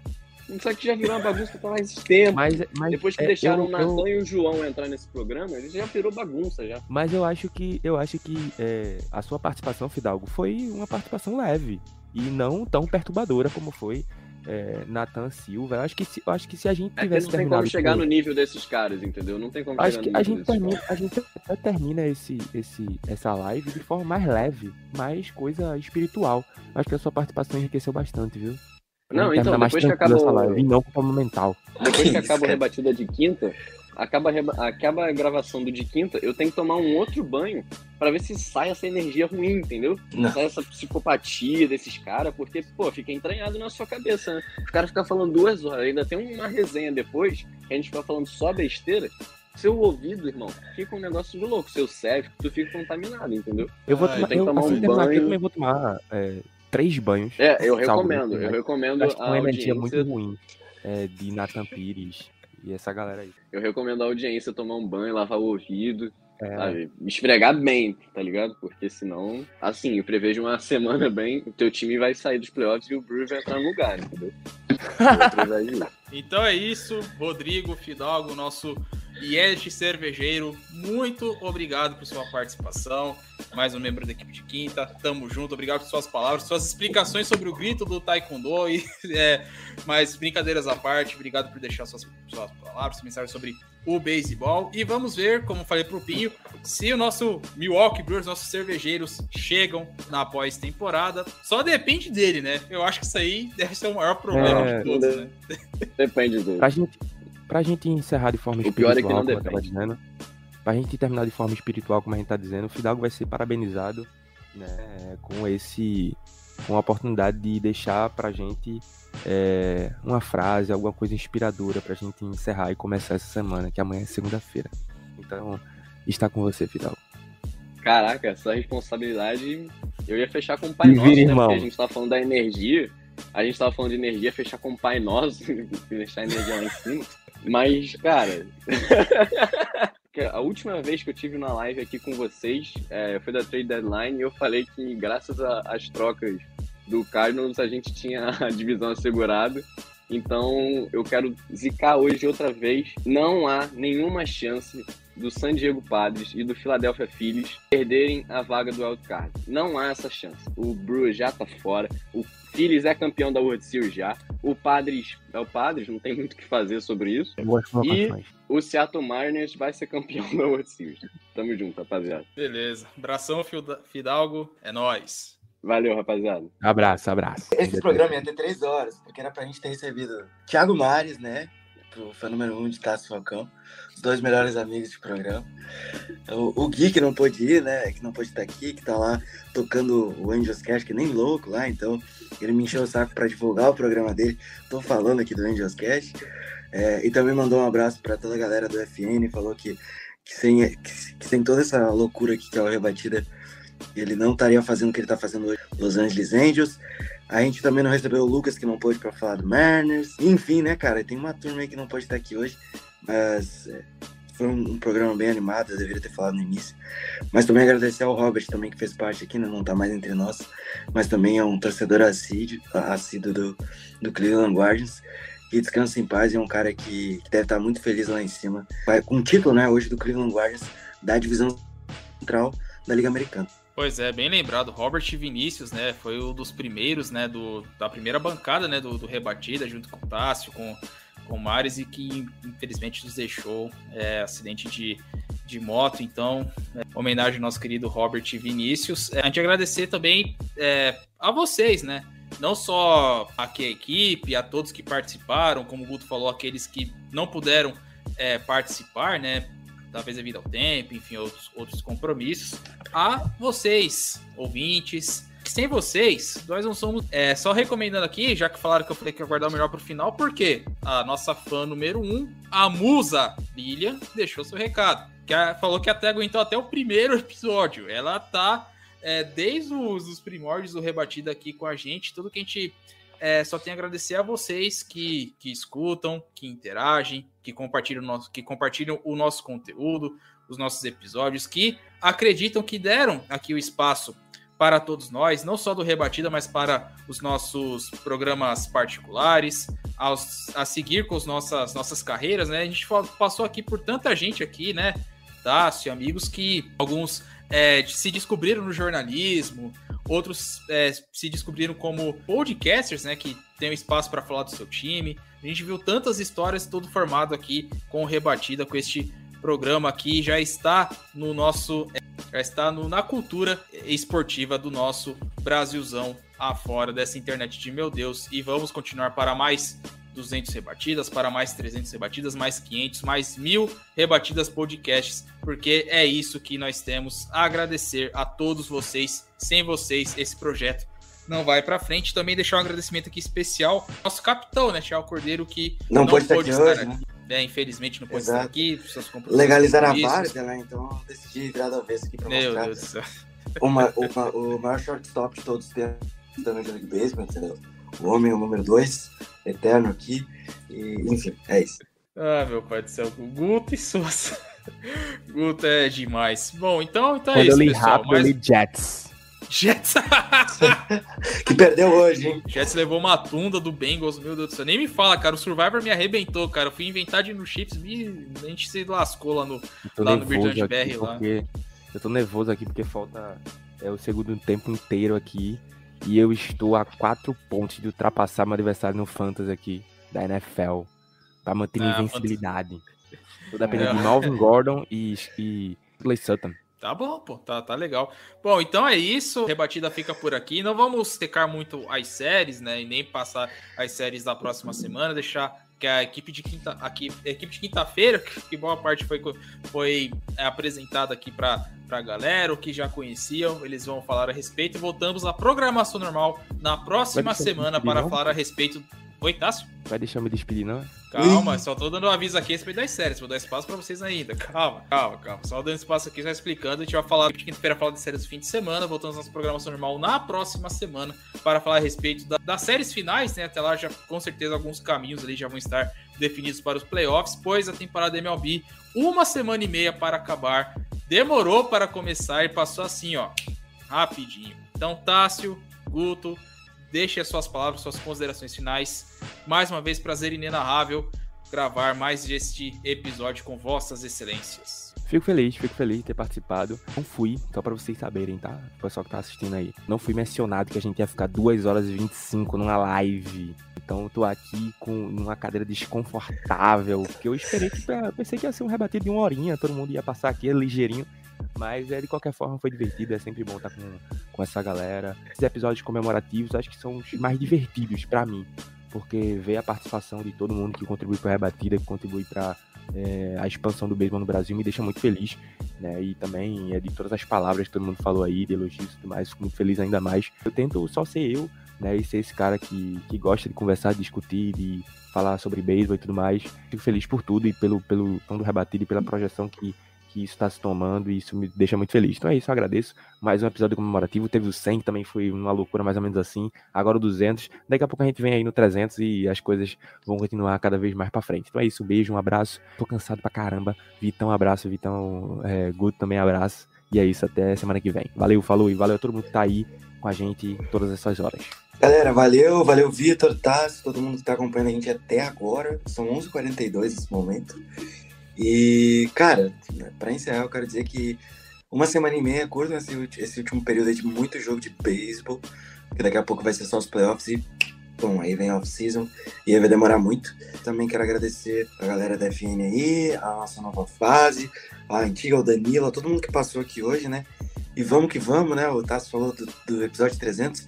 Eu quero saber do mil. Quando é que o episódio mil vai chegar? É isso, vai fiquem bem até mais. Rapaz, o mil vai ser, vai ser, vai ser epic, né? Eu diria frases do YouTube. Então é isso. Muito obrigado a todos. Não, não esqueçam, tá? Sigam a gente lá no Twitter, arroba Rebatida Podcast. Não esqueçam de nos avaliar positivamente lá. Estamos nas cinco principais plataformas de streaming: Spotify, Google, Deezer, Apple Podcasts e também na Amazon Music. equipe de quinta-feira, comandada pelo Natan, volta no episódio 201. É isso, beijos, abraços, se cuidem e até a próxima. Abraço, valeu!